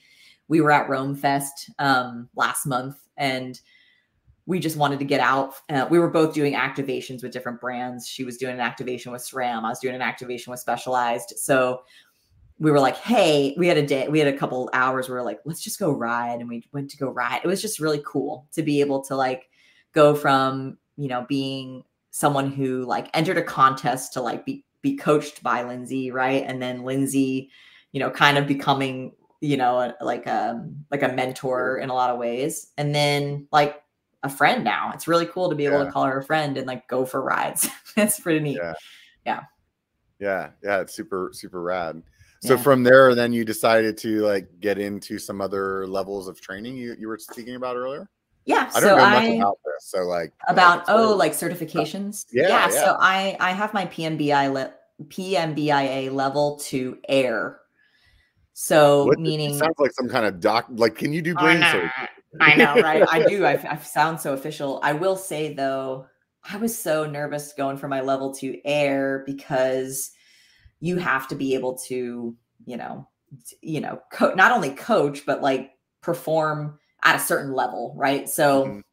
and like i think the pass rate for these courses these certifications are not super high. I want to say it's like 60 40 for the level two So they like take you out to Utah and they're like, this rampage jump, if you can't do it, you're not getting there. luckily it's not a only get the rampage jump. Got a front flip yeah, Yeah. off the canyon gap. Um no no luckily there was none of that. Um no the, luckily i think for level two air you have to be able to do uh, have you been to whistler No, I haven't. No. Okay, so there's a there's a jump trail. It's a blue jump trail in Whistler, but you have to be able to clear the size of a because PMBIA uh, was started in Whistler, Mhm. and so it's a worldwide certification. Um, that was started in Whistler, so a lot of their terminology kind of is based in you know some of the trail language is like we talk a lot of, about trails there. There's a jump trail there called Crank It Up. So for Okay. for level two air, you have to be able to comfortably clear all the jumps on a Crank It Up style trail. And so Mhm. I would say they're like 10 foot jumps, you know, like they're they're tabletop 10 foot, probably Yeah. about 10 foot jumps. Anyway, and like a certain, I think like five foot drops Mhm. five to six foot drops you have to be comfortable with. So consistency, they want to see consistency. So they're, you know, you're being judged on your level of riding, but also your coaching. And I remember I hadn't studied for something in a long time. Yeah. I'm out of school however many years now. I'm 36, so I don't know how many years that is, but I hadn't studied for something probably since Right. my level one. And level Right. one was definitely a little easier than level two. And I So yeah, level one every was night more like like book kind of stuff, like you know how to train or like I mean, it's still pretty intensive and it's still three to four days of on trail. You're, you know, if you're you're learning too. So you had to go to a class ton. for the level one thing. You go to yeah, they have specific locations and you have to pay to go. So Mhm. you could pay, but you might still fail. Yeah, so okay. or you pass. And so, yeah, so that's how these- both of these go. Like you pay, Yep. you go there, you pay, you go through you this class, study, and then at the end you have something that you you have a have certification or you test, and then you get it. Right, right. And I think you're being you're being evaluated the whole time. So the whole Right. four days you're being evaluated. And I remember just like studying all these notes. You have to like, you know, and so you also on the fly have to coach. So sometimes, you know, the the co- the instructor trainer will say, Hey, Jess, could you um give this first part of the lesson for high speed cornering? And so right then and there, you just have to then and you're teaching the rest of the group. So you're like practice teaching on the rest of the group. Mhm. So it's pretty stressful. I was definitely yeah. stressing. Um, but it How was a lot of fun. You're in, like how many? other people are you there Usually? I think ours had six. I don't think Uh-huh. you I don't think you want more than eight in a Yeah, yeah. certification course. I think we had six or seven, only half passed.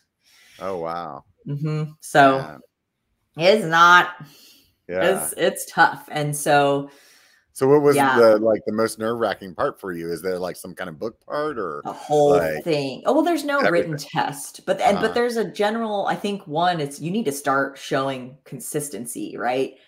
And I thought I was going to get docked some points because we were, and I don't know if it's points or just like just general like awareness, right? And the Yeah, yeah. instructor trainer for our course is Harlan. Um, he's a phenomenal coach, phenomenal rider, um, and super great guy. And we were at Bryce Mountain, which is in West Virginia, and there's a lift. It's super slow, which was really nice because he would take the opportunity because we had, I think we had six people, but with him it was seven. So he kind of said, "Hey, if anyone wants to just sit with me on the lift, it was super slow lift." So he would kind of give everyone an idea of like how they were doing generally. So I, Mhm. I had an idea that I was doing well, but I was also like, like, but does that mean I'm going to pass? I don't know, you Yeah, know. so yeah, it was definitely stressful. three times? Yeah, like, so am I doing okay? Am I not doing okay? Um, but I thought I was gonna there was this one part of one of the trails where we just kind of we were scoping it as a group and he coaches there so he knows this trail but he was trying to explain to us like how he might approach coaching a certain drop and Mhm. i thought, and then we were like okay everybody he was like okay everybody let's just roll this one because it was a drop that had a catch on it like this Mhm. kind of you know and so he's like all right everybody let's just roll down and we'll meet up So and those of you listening, the catch is kind of like at the peak of the the the the drop. So right instead so of it it's just being a yeah just like a drop it's like you Yeah. roll it essentially yeah right, got it. So, you know, I'm thinking, and I was in the back of the group, so everyone starts moseying down. People are rolling down the the little catch, and so I'm like, well, I'm just gonna drop it because everyone was gone. So I like went and I was like, boo, and I like went, I like dropped the hole, like cleared the wood, so I was like all excited. And he was Harlan was watching me like the whole time, and he Uh-huh. like he saw me ride up, and he goes, rolling the drop, huh? And I was just like, oh no. didn't listen to the instructor trainer. Uh-oh, am I gonna get in trouble? But he said my form looked good, so I was, you know, all Yeah, good there. there you go. Yeah, like, oh no, here I am not t- doing what I'm told. Um, So, do you think that the um, the training aspect of your life, regardless of what happens with your social media presence, Yeah. you think you'll always do that? Um, that's a great question. I think I'll always use it in some way. I don't know that I'll consistently, I don't know that I'll keep coaching. I love it, but at the same time, I think about impact and how much impact impact I can have coaching versus doing the content stuff. And so that's the struggle I have is I think I'll I'll want to keep my certifications like um up to date because I do think there's benefit to doing like special um, guest coaching type situations where I go somewhere and I could coach. And and I actually think for anyone out there who's like even interested in coaching the certification courses you learn so much. It's it's super cool. I I think it's even if it's you they have modules where you don't necessarily go for your certification. They're kind of like a a teaching module where you could just kind of go. Yeah, and you still have to pay, but it's not as expensive as the certification. And you learn a lot through these things. And so I think that being a coach and going through the certification has made me a better rider because it's like understanding behind it's like the understanding behind what we're doing and it's pretty Mhm. cool, right? You like kind of clicks and it's it's really neat. And it's also also being able to explain, you know, it I try not I'm not the kind of person who's going to give trail advice to people on the trail, you know, like I'm not going to be like, "Oh, you should be," you know, like I never Yeah, do that. Um, but if someone asks me, if someone's like, "Oh, you coach, like what do you think or or or what could I be doing different?" I will happily, you know, say what I, you know, have learned and what I think Mhm. and but um but yeah, I think it'll always play a role, but I do see a, a future where I'm not coaching as much because I'm focused on the content stuff. Is that the angle for the long form? Like I coaching s- with with comedy? Coaching with comedy that's a great way to put it. Yeah coaching with comedy make it a little more fun and engaging and just silly. I i want to start a series called get over it Mhm. where essentially you're just getting over stuff. Like there are things that and kind of teaching the technique to do something. Like maybe it's a log over maybe it's you know a ledge. Like ledges are people that's a hang up for people especially if you ride one type of terrain and then you go out to sedona and you're like i have to get up that shelf. Like how am i going to Yeah. get up that? You know? And Yeah, yeah. so teaching things like that and it, the whole series of get over just get over it just get over it. It's to get over things to get up and Yeah, over things. And i think that could be really cool. And i i kind of want to make technical climbing sexy again um Uh-huh. you know because i think jumps and draw you know people love to see flow riding stuff big jumps and whatnot but i think tech stuff is really cool like i love that kind of riding so I'm Um, hundred percent with you on the tech stuff. I mean, Yeah. I, I got a good buddy that loves jumping and like going fast. And Mhm. like one of my most favorite places that I've ridden, we probably didn't go over 10 miles an hour the entire day.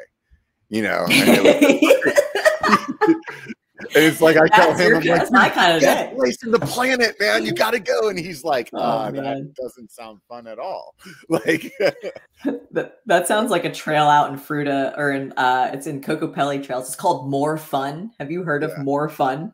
no, I haven't. Oh, it's a trail. It's a I want you to picture a bunch of microwaves thrown into the trail. So it's just like these very square edged rocks, just like the whole trail. everywhere. So techie. Um, but yeah, the whole like not going over. I mean, you might be going like two to three miles an hour on that. Yeah. Not even, who knows?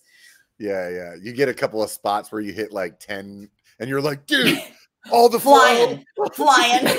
Yeah, flying right now. So fast. yeah, yeah, yeah. oh, yeah. Yeah, no, that I, I think that um, you know, as you're explaining your kind of like funny style teaching videos in my mind, I like I see like the uh the way that skits in short Mm. form like give you like these funny comedic parts in like short bursts that that Mhm. could play really well into you telling this story of Mm. like how to do something and i think Mhm. um it's very proven that anything educational like like teaching people skill set is it it it does very well on on the long form On i mean look at kyle and april like like Mhm. kyle's Oh yeah. like that's really what made Kyle their channel blow up was them like teaching and that's Right. same with Phil, like Phil. Hi- totally. That was his Yep. thing is teaching like people like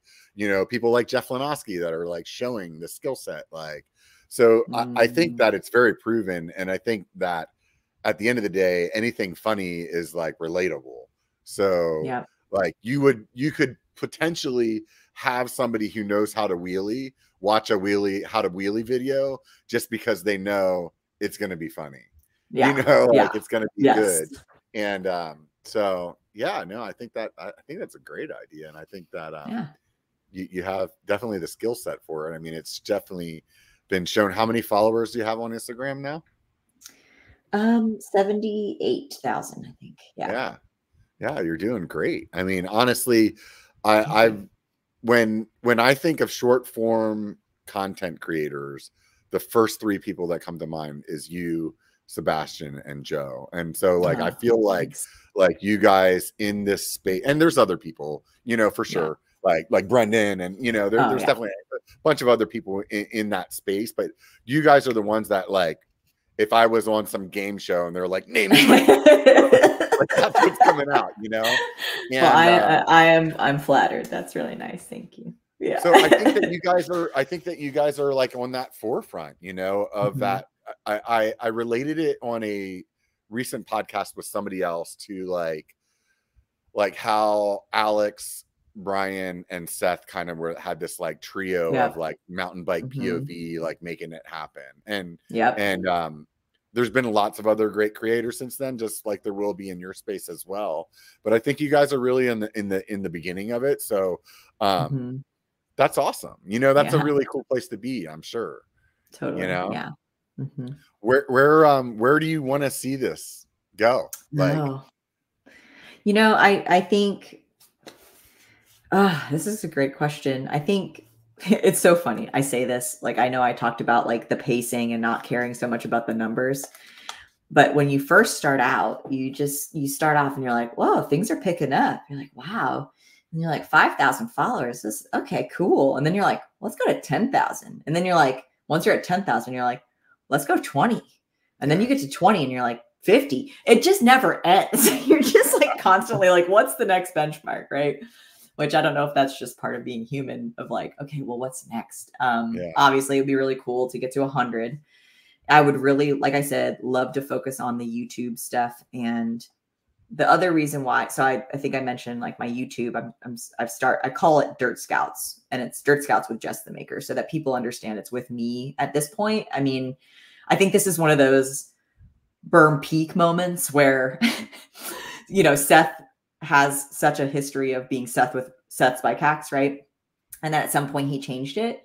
And Mhm. for me, I, kind of wanted to start it. I wanted to start YouTube off just being Dirt Scouts because I kind of see it being more than just me mhm. right i don't want it to just be me i don't want to be, you know do this by myself so i um would love to see more people you know float into the into this uh and i don't know how that'll happen or you know maybe it'll depend on the segment or depend on whatever but um you know i think the biggest thing that i want that that channel to do is to kind of right like still have the same sort of Jess the Maker vibe of being approachable relatable kind of spread the stoke let's just have fun um and but be comedic right? So like i am an entertainer at heart. Like i am Mhm. i like being funny and i like having that part of it. So um yeah i hope that that'll continue to grow that i can get my get my butt into gear and you know put some more longer form videos together. I have a ton of ideas like right? Like the ideas are a plenty i get asked this a lot about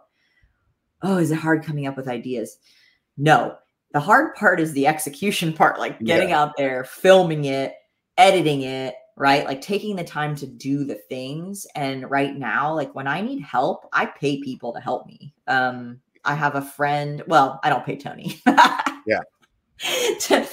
um but i do like if it's a br- if it's a if it's a bigger project with a client that's paying me a lot of money i will hire a friend to help me film because i want it to be good. I want it to be Yeah.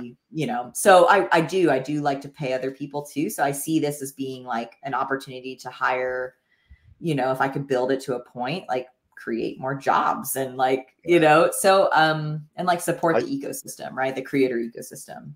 Yeah. I think that's the uh, marketing um, creative the the the background that you have in the like nine to five Mm. world. I think Mm. is where that's coming from. You know, yes like yeah I, I've done rebrands with you know firms that I've worked with, and um, it was one of those things that really made me realize like how much you know a logo means, you know, Yeah. or like like a Mhm. name. Like that was one of those things that when I started, like I put a lot of time into because just like you, my idea of biker i- in I would love it to be like there's 10 creators on here. It's just the Mhm. biker channel, you know, and that's part of the name. Yeah. The reason I named it that way was so that it could get that way. Um yeah I didn't think that I would become biker. Like yeah but it, it happened. I was like, oh, oh, okay. I didn't know I would need it. I okay. But um but yeah no that's i mean i think that's good That's awesome. forethought you know but i Yeah. also think that like yeah i mean if you want it to be more like it makes more sense that, that i Mhm. hear i hear you there do you think that you should have like a separate like Jess the Maker on youtube just for like your short form content instead yeah yeah and i've been well i've been posting it to the same like to dirt scouts and i think my I think that my I don't even know if you call it a handle on YouTube, but it is still Jess the Maker. So I kind of Yeah, see yeah, Dirt. Scouts being kind of like the overarching like brand, but I'm just part of it and I'll still post some short form stuff there too. Yeah. So Interesting. yeah. Yeah, I, I find it really interesting that you don't like lean in on at least what you're doing with Jess the Maker and Yeah. do that on like YouTube. Like you're still like really separating it as a, like a separate thing. I know I like am. Joe I- grew up on YouTube because of his I know. I'm writing a note right now. Look, I'm writing just do it. And I know Joe, if he was listening right now, he would be probably fuming mad because he's been telling me this for It's mm, literally the same advice that you gave like a few minutes ago. Get out of your own way. Yes, I literally gave this advice to everybody else, but I guess who's not this is like the shoe cobbler's kids go without shoes situation where I'm Yeah. like, you know, and I know and yeah, I need to just continue to I you know what? I did post something to YouTube shorts today, so Yeah. you know, Good job. good job, me. no, you're right though. I need to I need to stop. I need to get out of my own way and just, you know, lean you're it's right, really interesting. in. I mean, so you post on TikTok, you post on Instagram. I do. Yeah. Like I- and and obviously you've been doing some on, on YouTube. yeah. Like, do you feel like why is the engagement so different in the different places? What do you think? Know. I, I that's a great question. Probably because I don't that I don't know. I don't know if I have an answer to that. I TikTok is weird. I, I don't even know. I don't even know if I could speak to TikTok.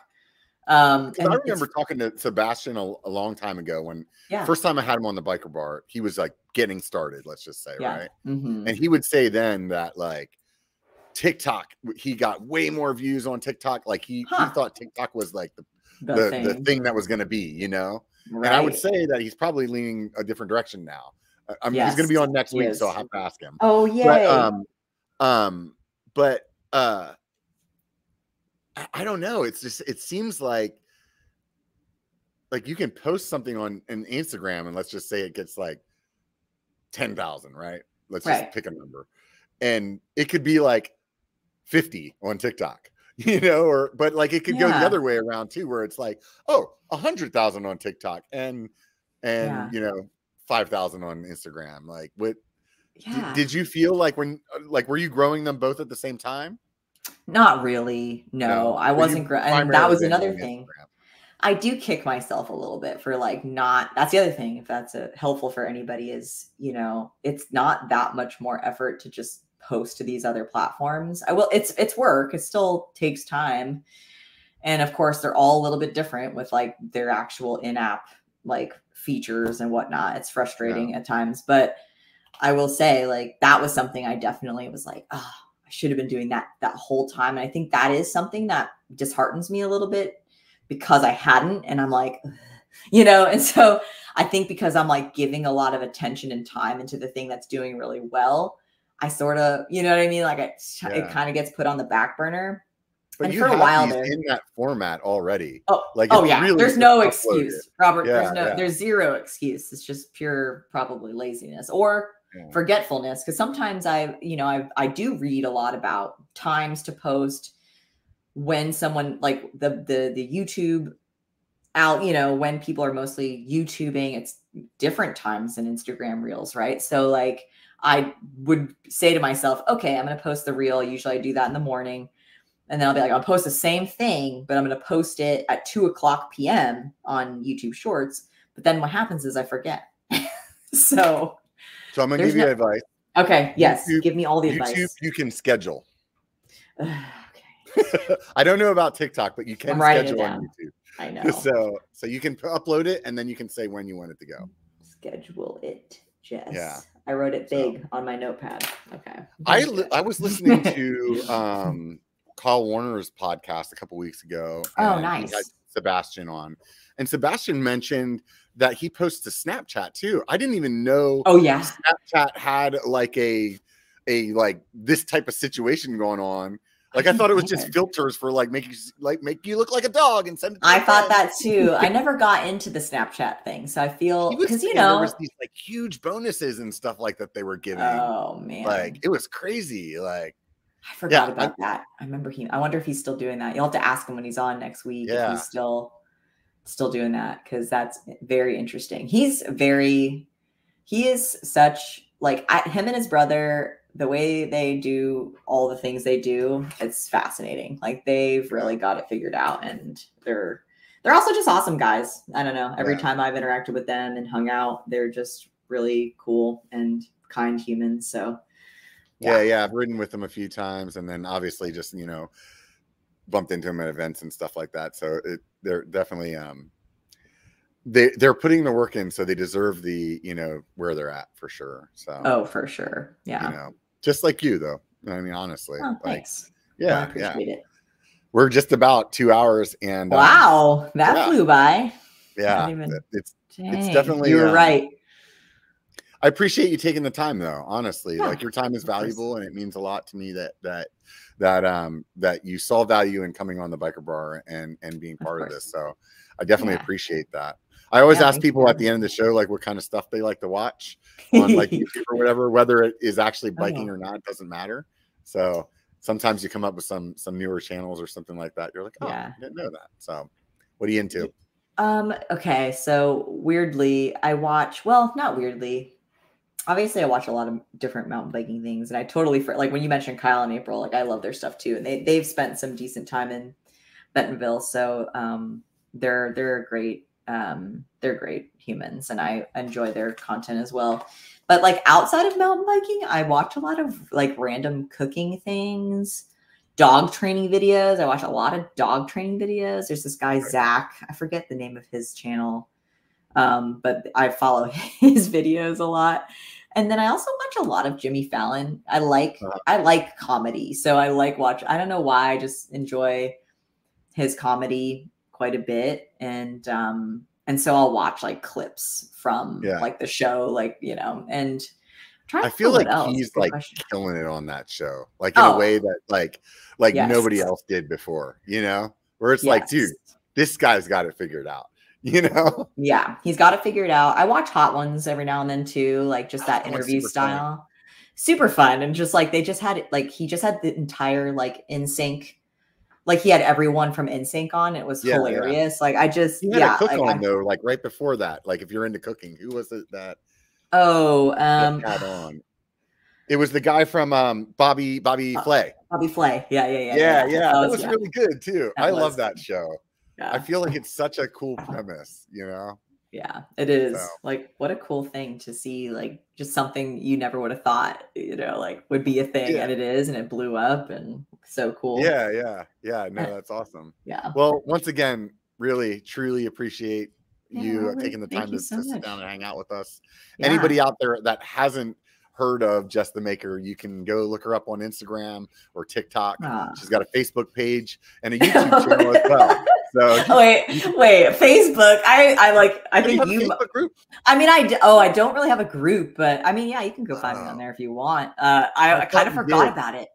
And then I You saw the know what? little, I saw the little, uh, the little icon. I was Little like, oh crap, Facebook, forgot about you. You know, I just do this Um, little search and it's like, yeah, it popped out. But I was like, oh, yeah, yeah, I did see you had a Twitter, but I was like, this hasn't been used for a while. so no, I use threads though. I do. I did start using threads. So I'm doing What's threads. It's like Instagram's version of Twitter. So and Oh, then okay. you know, so yeah, you should check it out. these It's things we have to keep up with. I know it's like one more extra thing, but yeah, It's like I need a whole screen on my my iPhone just for all these. all these random things. Yeah. Yeah. right. Well, thank you so much for having me on, Yeah. Robert. I appreciate it, and I appreciate everyone who Yeah. listened in. And yeah, you can find me on Instagram if you have any questions. Or yeah, happy to. So Instagram, TikTok, and YouTube. Let's keep it to that. Yeah, And- yeah. and, and if you're interested in making making some other other uh, uh, content with her, like you're you're a company or something like that, hit Yeah. up jessthemaker.com. She's got all the information over there. Really good site, well put together. And um, well. thank you, everybody. Honestly, if you're on Instagram following Jess and you haven't followed me, please do that as well. It makes me happy to see those numbers grow, and I like being happy. So yes, yeah, exactly. I like being happy too.